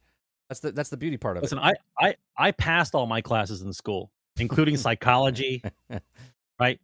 All the math classes, English. I did pretty well, right? What's going on here? It's like they're talking to retarded people, right? If you're nodding your head thinking this is a great value, there's something wrong with you mentally. You need help, right? Get a tutor, right? So Take some classes. so speaking of subscription models, because this is why I wanted to label the show subscriptions for everyone. Okay, so Sony's got a new subscription model. Xbox is putting more tiers for subscription models. Apple's rumored There's, going to be so many password uh, passing around on that whole thing. It's not even going to be funny. Apple rumored to be launching an iPhone subscription service. Okay, following a recent push for more subscription services, Apple is seemingly working on a hardware subscription service for its iPhones. Okay, with the tech giant earning over $19 billion in the last quarter. in 2021, the service alone, Apple doesn't appear to be slowing down in subscription department. Uh, with services including like Apple Music, iCloud, Apple TV Plus, Apple Arcade, am- amongst others. As such, recent reports indicate that the tech giant is preparing for a similar strategy for its flagship product, the iPhone. The subscription in question is expected to be uh, tied to Apple's other services and launched as a bundle offering. According According to the subscription, it will fall similar to the auto leasing programs, though it'll also be the first time Apple will go for a hardware subscription model. However, it's expected that the service won't follow the installment scheme, where the cost of the device would be divided over 12 or 24 months. Instead, it'll be specific monthly fee depending on the devices used linked to an Apple ID. Be it an iPhone 13 mini or an iPhone SE or 5G, Apple's also uh, seemingly working with the possibilities of letting users swap devices for a, a newer model when launched under the subscription program. Uh, while it's likely that Apple won't officially announce any details about this service just yet, there are speculations that it will be tied into Apple One bundles and Apple Care plans back in 2020. And the tech giant launched a bundle service that includes the offerings like uh, TV Plus, Apple Music, and iCloud storage. Of course, this is the first time Apple's looked to shift hardware strategy. So we have a subscription model here now, Sarge, for uh, for Apple. And then let me just let me just bring it one more subscription model. Let me throw one more subscription model in here. Rockstar has announced GTA Plus, a new premium subscription service that Grand Theft Auto Online that's only for PlayStation 5 and Xbox Series X versions of the game. Now, um, Rockstar will cost it'll GTA Plus will cost six dollars per month and provide subscribers with a recruiting monthly bank deposit of 500,000 to ensure players have plenty of cash to spend in the online open world. There will also be a wide range of members only uh, bonuses including exclusive uh, property, vehicles, upgrades, discounts, and, and cash slash RP bonuses. Rockstar also mentioned that there will also be ability to unlock gameplay updates that you may have missed out on, suggesting previous time limited content may be as accessible with GTA Plus. Now, the first month of GTA Plus, which will span from March 29th through April 27th, will provide the following content. Get GTA 500,000 available withdrawal from your Maze Bank. You get the Prince, uh, Principal Device 8, a supercar that comes with a, a, a special works upgrade for the HSW Orange Trip and the HSW CM YTK glitch livery, whatever the fuck that is. The auto shop property located in La, uh, La Mesa. This introduces an assortment of gameplay updates from Los Santos tuners. Waived LS car meetup membership fees. There's membership fees for car meetups, guys. I didn't know that. Current LS Meet members of GTA Plus will be reimbursed. Yacht owners can upgrade to the the super yacht for no additional cost. The uh, the Frog Tee and Broker Prolaps basketball top and shorts will be added to your wardrobe. Uh, There's a whole bunch of stuff. You get three times GTA money and RP. You get two times car meetup rep on street races. So six dollars for Grand Theft Auto. Eight years out in the making. Eight years. It's been out, and now on the tail end of this thing, when there's rumors of all Grand Theft Auto Six coming along, Sarge, all of a sudden Rockstar says, "Hey, we're going to charge six dollars," which is not a big deal. It's not a big deal, Sarge, because you don't need to buy it. It's not. It's not mandatory to buy. but it's six dollars for you to buy the subscription service. What do you think about Apple's subscription service? What do you think about Grand Theft Auto subscription service? What do you think about subscription services just in general, Sarge? Yeah, I, I don't, I don't, I don't think I'm going to go down that road, but I will talk about the the GTA. Uh, the the reason why they're doing this now at the tail end of their game, it's very simple, because the hardcore people that have been playing this game for this many years, and and the, the pool of people that they have that actually have purchased this game, charging six dollars a month at the tail end of a game when you know a new game is coming out is going to show them without a doubt who will pay for a subscription service day one when they came out with GTA 6. That that will give them the number of people right away. Because if you're going to give six dollars to a game that's pretty much dead and over, all you're doing is running around shooting up people, buying gold cars and stuff. Right? If you're going to give six dollars now, then they know they have your ass when exactly. they release the new game. Exactly. That's what that is for. That's exactly what that's for. So- it's got nothing to do with the subscription model. It's basically trying to test the water. Well, now I- the Apple, the Apple one, you know, whew, it's every everywhere you turn, it's an additional monthly fee for some perceived value that makes you feel good about yourself. Whereas once again, before you just kind of did your thing, you didn't give anyone money, and then when you didn't have that thing to do anymore, you did something else. Right. Right. But apparently, a captive audience constantly having to come back into a game, now giving a subscription model on top of MTX, on top of everything right, else. there's still microtransactions in there. like I don't I I don't see how this works well. If if anything at all, what needs to come out of this, like like first and foremost, right, is we need a revamp of electronic consumer protection acts. Right? Has to be slated. Like Congress has to get their lobbyists the hell out of the way, and we need to pass some laws about digital products and the, what is the consumer protection rights that we have. Because right now, it's the wild fucking west, right?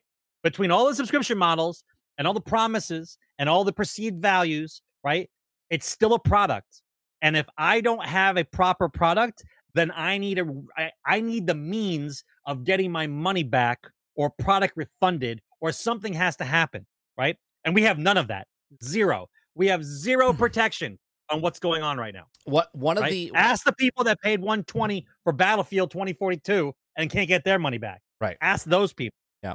What one of the one of the things I see with Rockstar with the six dollars, this is one hundred percent a test. One hundred percent a test. 1000. Okay. 1000%. So there was a streamer that also came out. Now I know it's just rumors, but uh, XQC came out and he started rambling. I've never heard the guy before. He sounds like he's on Ritalin or something. Um, but he started talking about Grand Theft Auto Six. Now I know he's probably bullshitting it. Okay, but I bring it up because I talked about Grand Theft Auto Six and how they would charge you a monthly fee like Fallout First, right? How they would charge you an RP like Grand Theft Auto 6 Online is going to have an RP system built in from the ground up. Now, XQC said this. Now, again, I'm a nobody on the internet, and I said this months and months ago that they would do an RP system in their game. He came out, said he played it. I don't know if I can believe him or not, but the the point that he said was agreeing with I said. I was like, well, okay, it's plausible, right? Okay, it's plausible. Okay, now them charging six dollars is just putting the frog in the pot and boiling it now. Because if Grand Theft Auto Six comes out and then they do announce a Fallout First type of thing where your own server, uh, you get your own quadrant, you get different houses, you get different things, you can go to different maps, whatever it is, whatever it, it includes. The six dollars for this is just going to get you when they go, oh, it's eight dollars for the server. You're like, oh, well, it's six dollars just for the, just for this. But now if I pay eight dollars, I get this. This is all it is. Okay. Here's another rumor for Grand Theft Auto, right? So rumor leaker hints that GTA Online Liberty City expansion might be coming. A new rumor making rounds suggests that Rockstar Games could be prepping a Liberty City expansion for Grand Theft Auto Online. Now, again, I if this is true, take it with a grain of salt. I think this is a test, another test of how it would work in Grand Theft Auto 6 Online. Okay? This is the tail end of this game. Okay? If the game if Grand Theft Auto 6 comes out in the next 2 years, it's still 8 years into the making of this game and there's and now and they're just now putting stuff into test stuff out. Okay, what do you think, Sarge? Do you think it's possible that they're bringing Liberty City into this online, or do you think this is bullshit? It's not coming out, and they're actually going to put it into Grand Theft Auto Six. Obviously, it's all speculative. Just your thoughts. Well, the all the information that we have up to date is is that the new GTA is Miami, right? It's like a Vice City, just not Supposedly. not done in the eighties, Right. Right. That's that's the hard that's the hard evidence that points to. Now it might include Cuba and some of the Bahama Islands and that kind of thing, but that seems to be where we are. There's been I maps. There's been maps of almost all of Florida. I don't I don't think that they're gonna put in Liberty City into GTA to Online. resuscitate it. Right. Just to keep it going long enough until GTA 6 comes out. Right. And if they did, right, how much work did they put into that? That just seems like a lot of work to, to make it the up to date just to city, put on the tail end of of this just one. to put it in the tail end of the game. Now, now will Liberty City be in this other one? Like you'll be able to fly to there and do it. That I might believe. I might believe that they would do a GTA world type of thing where you Whatever get to go to the other city. yeah, whatever right? the next one is. Like, don't let's not forget, like they did in San Andreas what they are probably going to do in this generation, just done differently. Like when you saw, like you have to understand. Rem- rem- do you remember San Andreas? Yes. Okay. Do you remember how there was three full cities in San Andreas? Yes. I I, Okay. I I used to love going to Vegas. Okay, so the fact that they were able to do that in that generation of games shows that the ambition that they had back then, they pushed it to the limit, even though the system couldn't handle all that. They still did it. So, what do you think is going to happen when you're at a system that, that can handle what you're doing? Because it's been proven you've played GTA uh, 5, you know what they can do. And then what can we do when I release a new game? I can just add another city and have you go there, either fly there or drive there or whatever. And then it becomes a subscription model that it's a perpetually open world. And we add a new city every 18 months, right? Until Right. until you're burnt out of GTA and we move on to the next thing. Because let's remember, they're not making anything else, right? Right. Rockstar has not made Right. anything else. They canceled Bully. They canceled everything else that they had going on. There's no reason for them to release anything else because that's how big a cash cow GTA actually is. We don't have to release anything else. No, Right? They're making And that goes back to the, the topic we had many months ago, which is if a company doesn't have to make a game, they won't. Right? There's no reason for them to do Well- it because you keep giving them money on the game that you already have. Shark card, shark card, shark card. And now they want to do subscription model, right? There's no reason for them to there's no reason for them to dump Liberty City into the old game. New game, I say, yeah, it'll be in there. It'll be a pro- every everything that they've done so far is just profit. Everything after that is just profit, right? Uh, The the next topic I want to talk about, um, we're we're talking about. I I got to bring it up because it's next segment. It's a segment on our show. We do you know weekly. So here's the next topic.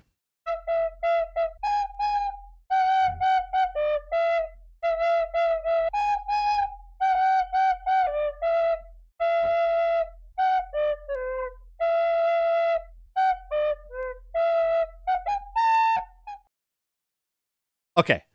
So Betafield 2076. Okay.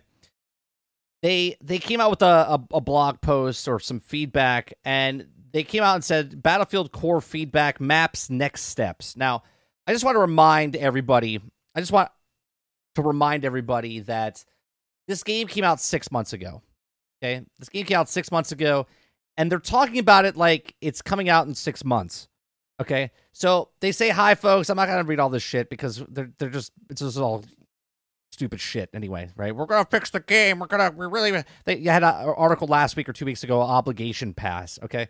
Right, so they're fixing the traversal, right? Our traversals with outline and travel time and foot between base spawns and flags was too long, and our proposed solution is to reduce the overall time uh, travel time between these areas by moving them closer together, right? So they, they didn't do their homework with map design, right? Let's just scroll down. Okay, let's go down to the next thing. Cover and light of si- line of sight. In our uh, first post, we detailed there very wasn't enough uh, cover availability across the maps to ensure safety and traveling between flags. Additionally, we we highlighted that there aren't enough line of sight blockers introducing right. So we didn't do our job and we fucked up the map. So let's go to the next section. Okay. Intensity. Uh, for intensity, we outline, especially in the 128 player modes combat, that can become too chaotic around our objectives, making it hard to determine what's going on around you and where you should be keeping your attention. So, uh, told us that we've experienced the primary causes of the, pro- of the problem, the vehicle dominance, and based on the feedback, there's several changes that we'd like to make to reduce the overall vehicles available of the uptime. We're also reducing the number of attack vehicles and helicopters that could be active in any time in 128 player modes per category. Like, why didn't you think of this shit before the game came out. We're also increasing a cooldown of attack vehicles and helicopters from 60 to 120 seconds, right? Like all this, paths. Uh, we've outlined where uh, there were too few clear paths between flags, making it unclear where the enemy fire could come from and how the best.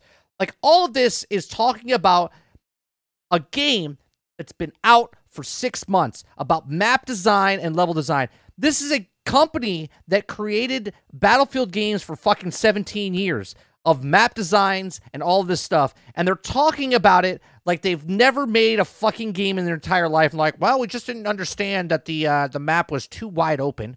We just didn't understand that there was no uh, things to hide behind, and the line of sight is just too. We we didn't know the 128 people. We were just we're just overwhelmed. Just give us a give us a second, guys. We're making we're making Battlefield 2042 for you. Just give us a chip. Don't make any jokes about us. They're like fucking having a nervous breakdown over there trying to make this game obligation pass. Okay. Uh, when when is the next core feedback? Who gives a shit? Okay. Here's the here's the actual topic I want to talk about, Sarge. Here's a game that's been out for six months, but yet it's like an alpha. It's an alpha. Let's just be honest. It's an alpha. We're in beta, right? People paid $120 to be beta testers for this fucking game. So the guys that are working on the game could practice making a game, okay? Because they didn't have anything else to do, okay? The way the industry is going, Sarge, are we ever going to get a multiplayer game that's complete at this point moving forward? Yeah, Okay, so let's let's back up a little bit. the people, I'll give the benefit of the doubt only on this one point. The majority of people that are are still working on Battlefield right now, the Dice Studio, a lot of them are gone. Right, and th- this is this is the catch twenty two that I'm going to try to side with them, and at the same time spit in their face. Right, because if if the if the hardcore devs who worked on the game for many years have left and are doing other things, yeah, they've all moved on. Right, that that's fine. But you can't tell me that the developers who are currently working on a Battlefield game have never played a Battlefield game. Did you look at the past Battlefield games? Did you understand the coding in the other Battlefield games? Because I remember some guy yelling at me about the buttery smooth motion yeah. of of, of hardline uh, of hardline yeah. that every that no one noticed like the buttery smooth movement that nobody nobody complimented him on. And, and so I know they can make buttery smooth movement. So if somebody can make buttery smooth movement, why not get the game, break it the fuck down, look at the code, and try to figure out what made the game great? Instead, you got a bunch of guys, once again, throwing shit to the wall, want to see what sticks. How how is it possible you can release a game in that state and pretend like you don't know what's happened? Like you don't know what it is that's wrong with it. They're, like, they're supposed you to, know what's wrong with There's supposed to be new maps and stuff coming out, but they're fixing old maps for for line sight and traversal and paths and all this other stuff. They're still fixing the game they released six months ago. Yeah, but it's already been decided that the majority of staff is gone. Is already they're already, already making on no, the next. They're already no, making no, the, next the current, game. The yeah. current staff yeah. is already making the new Battlefield game. Yeah, like they're already working on it. Like, yeah. which means that who cares about this one? They don't care. Let's leave. Let's leave the C team to figure out how we broke it and let them try to salvage it. Because, and by the way, they have to, right? Because of the obligation, right? Pass. Because people paid one hundred twenty dollars to get the, the, the, all the right. content. They have to, even though they don't want to, and you can tell they don't want to because they're already making a new fucking game, bro. Because they already right? got your money. They already oh. got your money. Moving on. Moving on. It's once again, where is my consumer protection for electronic product? I want laws to start being made because what's going right now is a joke. It's a joke. There's no way that you can release a product like that in any other industry that you know of Yeah. and get to walk away But and just get to walk away. Here's here's the here's the problem, right? I want to I want to take it back to Game Pass for a second, and with live well not Game Pass live service games, live service games with subscription models and, and stuff that are just broke, buggy, unfinished, whatever. Battle Pass, Season Pass, Obligation Pass, whatever you want to whatever you want to call it. I don't okay. but I can't I can't give them I but I can't give them benefit of the doubt, Mike. They they you you you have as a developer, you're you're making a title that's been around for 20 years. Okay? More, right? You've been you've been playing it, you, know this It's game. 20 years, 2002, 2003. You know the game. So do you do any kind of homework? Do you look at past games? Do you look at what would make those games good? Did you read through all the chats of all the all the people why they liked it, like why they play it, what what makes it what makes it so replayable? Like you make a game with the thought of innovation without any thought to anything else that made the game great. You release it and then when it comes out in such a poor state, there is there is never anyone that just says, "Hey, we fucked up." Like nobody says it. Like they just pretend like Right. everything's good. It doesn't matter what we think. Well, if it doesn't matter what we think, then you don't need my money. I guess I'll just wait until somebody else makes a better game. Because. Them trying to pump out and chase revenue every two years, having multiple people working on the same title, offsetting two years, like they do with Call of Duty, like we, we we've seen it. We we know about it already. It's like they don't they don't care. They do check boxes, right? Everything checkbox. They Let's put let's put one They- new thing in to make sure we don't piss off piss off the, the community. Right, they just want to. we're gonna just they just want to put the stuff in front of you and say, "Look, this is what we're going to have in the game. Uh, pay up front, right? Uh, With the live service, battle pass, all this other stuff. You pay you pay hundred bucks, you get the hundred twenty dollar edition, and then you wait. And like Gator said, right? Let's say they do fix it in the state. It should have been up to this It's point. impossible. Then the players move on, and they're gone. Show why me- why try to patch the it? They're not going to fix it because they already have your money. And this is why I always say, don't pre-order a game. Don't pre-order a game. Show me the process. Show me show me the flow chart of the information that says, "Hey, this is how we're going to start making a game. First, we're going to make tremendous maps. We're not going to look at anything else. We're not going we're not going to talk to that guy who made the buttery smooth movement of Hardline. Like that's somebody we don't want to talk to at all. Because anyone that makes buttery smooth motions in a video game, we don't want to copy him at all. Like that would be fucking stupid. Let's let's make our game as choppy as fuck and crash all the time. That sounds better. Like I don't get it, man. Here, here's the thing, though, Gator. Right? Fool you once, Zero accountability. probably done with Battlefield, right? And I, I totally get what you're saying, right? That's how it was for me when they did Battlefield One, right? And then they came out with Battlefield Five, and they're like, oh, they can't do it again. And then they got left Battlefield oh, Well, Five, and they did it again with Oh, Battlefield 2042. It's the same. It's the same cycle over and over and over, right? And and this is why we've always said don't pre-order games like this. Wait Not for it to come out. Wait for it to come out. Wait to see what it is. I saw this from a mile away. I'm just upset because the way the subscription service works and the way these these they- get your money up front and they're promising you something, but once they have your money, okay, with a subscription service, when you have a battle pass or whatever, think about Game Pass for a second. Okay. Then one of the next stories I want to talk about is is that rumored Microsoft reportedly paid Square Enix five to ten million dollars to get Guardians of the Galaxy on Game Pass, according to the industry analyst. Okay. This goes back to the first story with the with, with PlayStation, where PlayStation doesn't want to put their first party title games on day one or on release. Now, when this game came out, it didn't make a lot of money, but it was a really good game. Okay. Six months later, they decided to put it on Game Pass and they offered them five to ten million dollars. Well, Square Enix probably lost five or ten million of what they projected was supposed to be, and they're like, "Uh, yeah, give us five to ten million dollars," and and and they're like, and, and it makes it up, and they they're done with it, right? They move on because they've made their money back off of the single player game. Okay, now Microsoft throwing five to ten million dollars at one game for that month is not a big fucking deal because they have 25 million people on the, the thing and they're making 250 million dollars a month a month just to put it in perspective just to put it in perspective compare it to movies. If a movie cost a hundred million dollars, okay, they only make ten dollars at the top at the box office, twenty dollars if it's like IMAX at the at the prime thing, right? For two hours, right? They make ten to twenty dollars per ticket for that one movie. They have to sell millions of tickets at 10 bucks or $20 to get up to a $100 million or double that to $200 million to make their money back. And most of them do it. Okay. And studios come out with 10 movies. Okay. Maybe eight of them lose money. But the one movie, we'll take Sony for instance, Spider Man made $1.9 billion. They could release Venom, Venom 2, Morbius, and any other movie, and they could all lose money.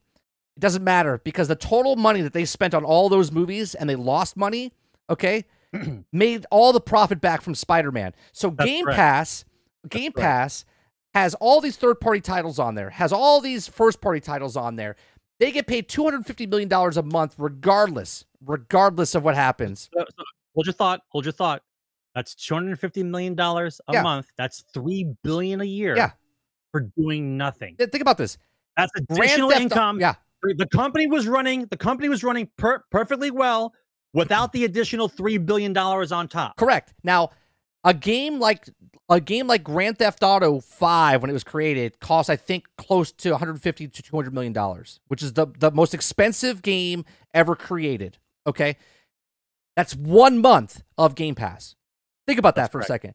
The development cycle of Grand Theft Auto took 7 years to make Grand Theft Auto 5. That's been out for 8 years. So 13 years now. Think about this. It's taken 13 years. They they spent 200 million dollars to make this game. It's been out for 8 years.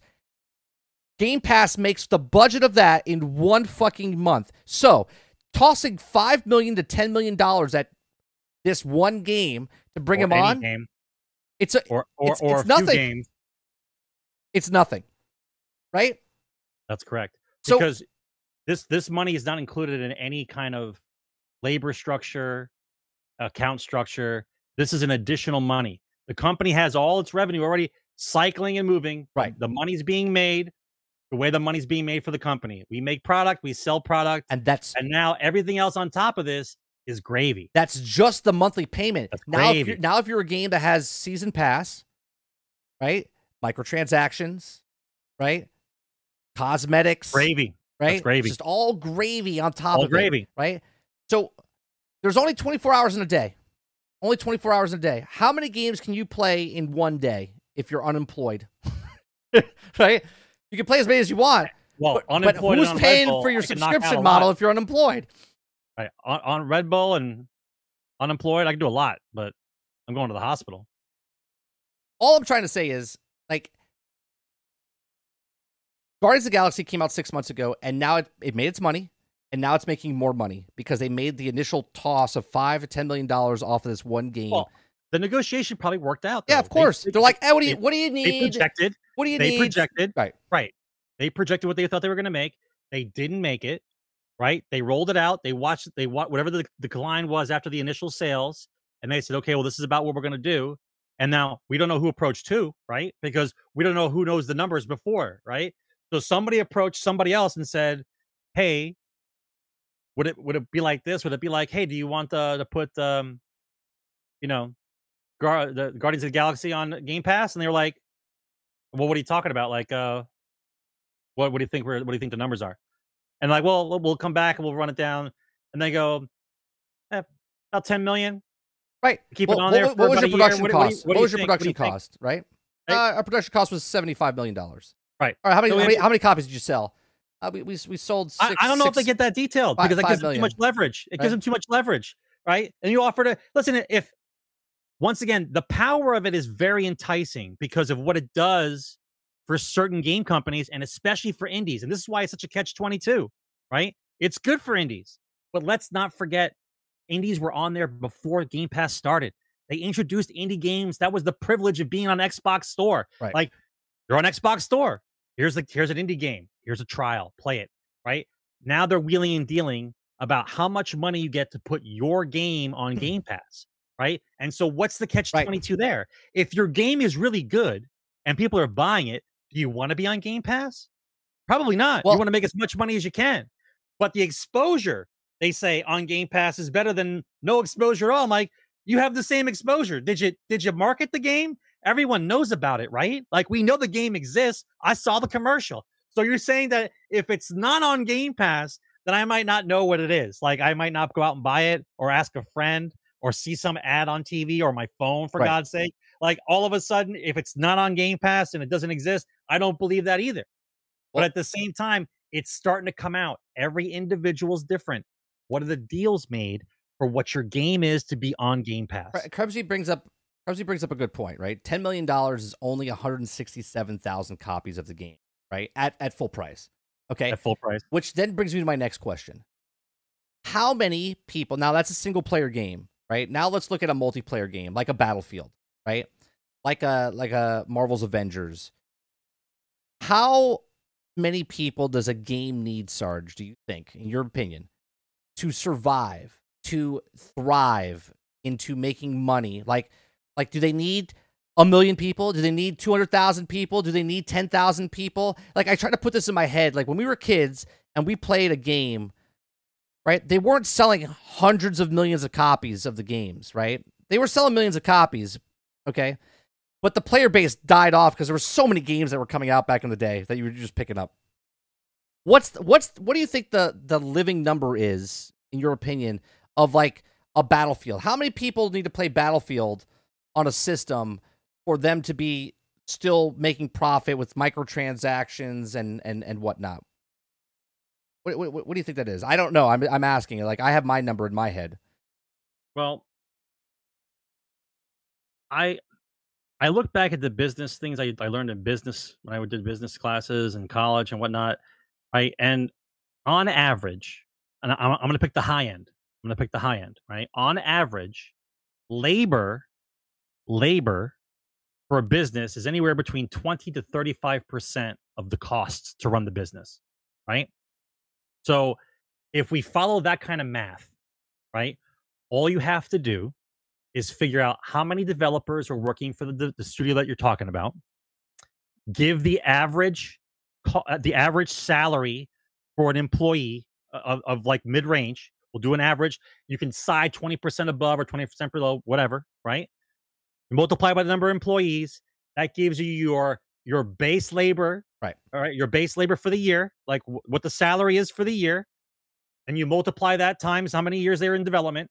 And then if this if the total salaries is well uh, once again i'll say uh, the higher percentage i do 35% i take what is 35 what, what is what is 65% added to whatever that number is and that gives you the total costs to make that game right?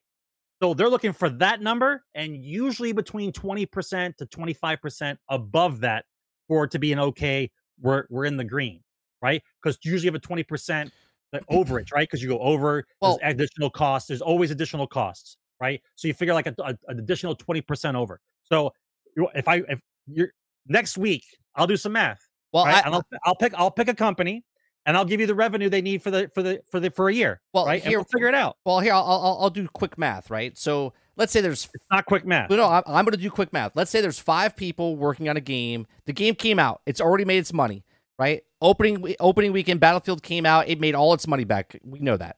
Okay. Now they're keeping it alive. Okay, for microtransactions, battle passes, obligation passes, whatever. Okay, let's say there's ten people working on the game still, keeping it alive. Okay, everyone else has moved on to the next Battlefield game. There's ten people working on the game, fixing bugs, fixing things, still putting microtransactions out. Okay, if each person makes fifty thousand dollars, let's just say, or seventy thousand dollars, right? What is that? That's um seven hundred thousand dollars. That's seven hundred thousand dollars uh for the year. That's their that's their budget, seven hundred thousand dollars a year. I think that you only need less than five thousand people playing your game as a live service game. Five thousand people that are coming in, okay, and buying a microtransaction or already paid for your season pass, okay, to pay for the entire for the year. Because month after month, a new cosmetic drops. They're going to spend a five dollars there, ten dollars here. Okay, so twenty percent of the five thousand people that are playing the game constantly are always right are always paying eighty percent of what they're what they're making. Right, twenty percent of who eighty percent are, make, are making eighty percent of the of the revenue. Okay, I think a game like this could be 5,000 people. You guys are putting 2.5 million. Some people are saying 200, 300,000. I'm telling you, 5,000 people. It- it's more than that. I don't think it is. I, I, I understand With the I microtransactions and everything that's in the game right now, I, I think it's take- less than 10,000, I will 100%. I'll take an average size company I'll figure out what they're. I'll figure out how many people work for the studio. I'll figure out the last game that they had, and I'll do the number. I'll, I'll, I'll have some basic. I'll I would like to see. I would like to see those numbers. I'm just thinking off the top of my head. But you, but you have to understand, they. If if you're a small studio, you're you're rely you're relying on that game to do well. I get the I get the. There's a lot of pressure, man. This is not like you're once again, right? I say it every fucking week, right? They are not making widgets. Okay, this is a abstract product that you're trying to get a wide berth of people to be interested in to give them money, right? It's not a given. It's never a given, right? I understand this is a high risk situation when you make a video game. That's why IP and loyalty matters over time because you don't have to stress out as much because you realize you have your base of people who are going to buy your product. It- But over the years, as you've seen, they have pissed away all the loyalty that they had because they took it for granted, right? The two downfalls right now in, in gaming, in gaming industry, the two downfalls is digital product, right? Being able to update a game before before it even leaves the before it even leaves. It's always online and I can fix it whenever I want, right? It sounds great, right? Because I can update the game. But in reality, no matter how bad the game is during development, they don't care because they can fix it later.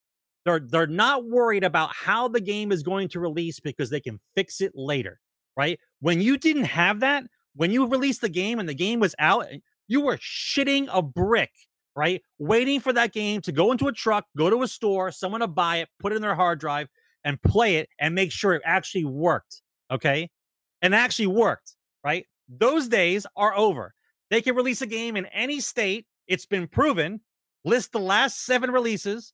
You all know it, right? That's number one. And number two is the digital only model, period, where I have no control over my game at all.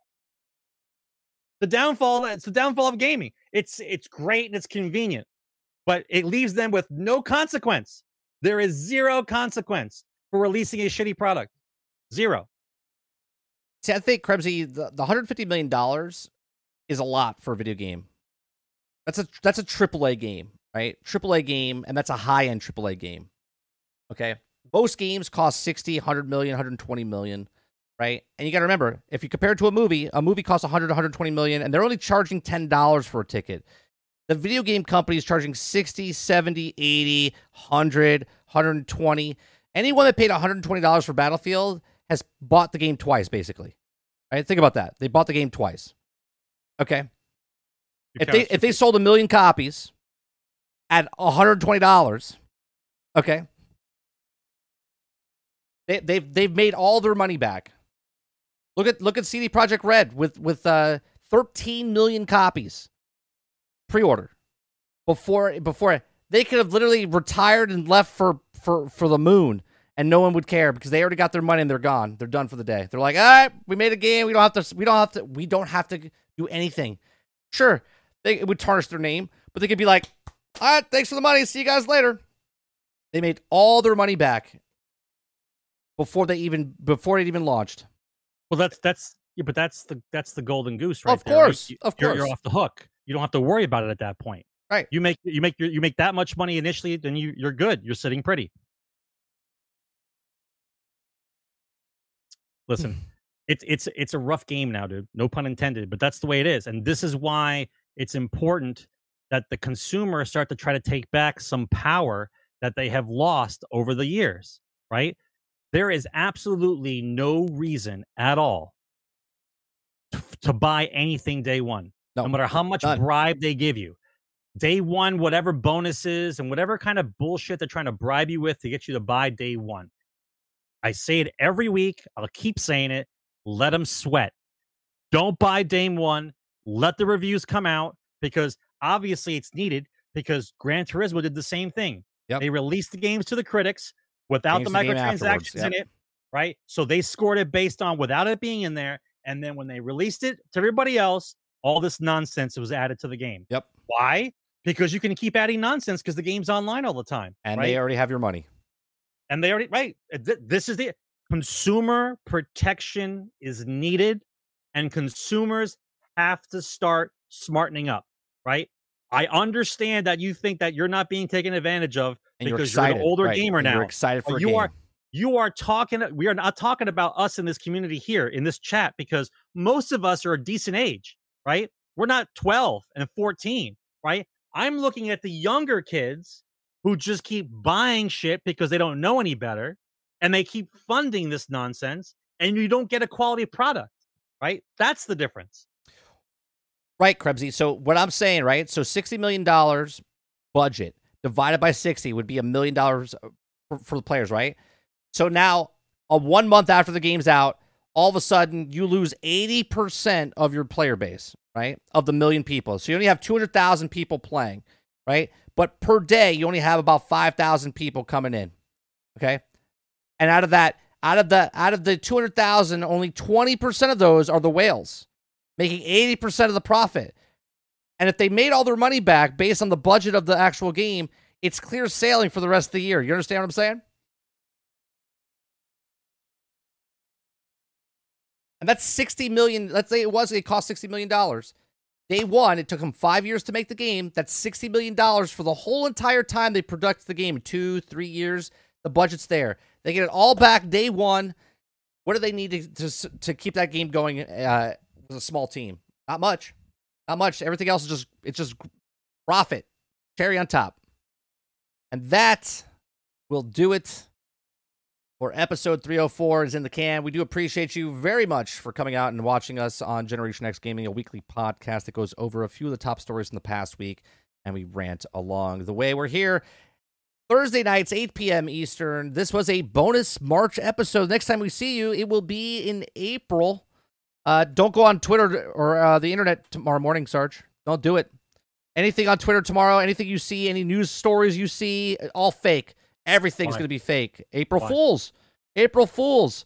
Hey, everything you Oh. see on the internet tomorrow is fake Oh, just just just just assume it's fake right from the start okay so if you guys start submitting stories tomorrow um i'm gonna assume that all of them are fake i'm not gonna i'm not gonna take any of them okay um so you have to you have to vet them you're gonna have to vet them um appreciate you guys coming out. If you're listening to this on itunes google play spotify anchor.fm we do appreciate you very much. I still have to upload the other past broadcasts up there. Um yeah only tomorrow. That's right only tomorrow. Uh, if you're watching us here live on YouTube or Twitch, uh, you can help us by free by hitting the follow button over on Twitch. Uh, if you're over on YouTube, you can hit share, like, subscribe. Uh, if you'd like to go above and beyond that, you can hit the membership button. It's as little as 99 cents over here on YouTube, or you can go to the higher tier, or you can do a super chat. And then if you're over on uh, Twitch, you could do a subscription over there for 4.99, or you can also do a uh, Twitch Prime sub or whatever the Amazon Prime. I, I don't know what it is called anymore. Uh, you have one of those each month. Make sure you use it on somebody on the platform. We do appreciate you very much. If you like us, make sure you hit that thumbs up, and uh, we'll see you guys on the next one. Take care. game on, guys.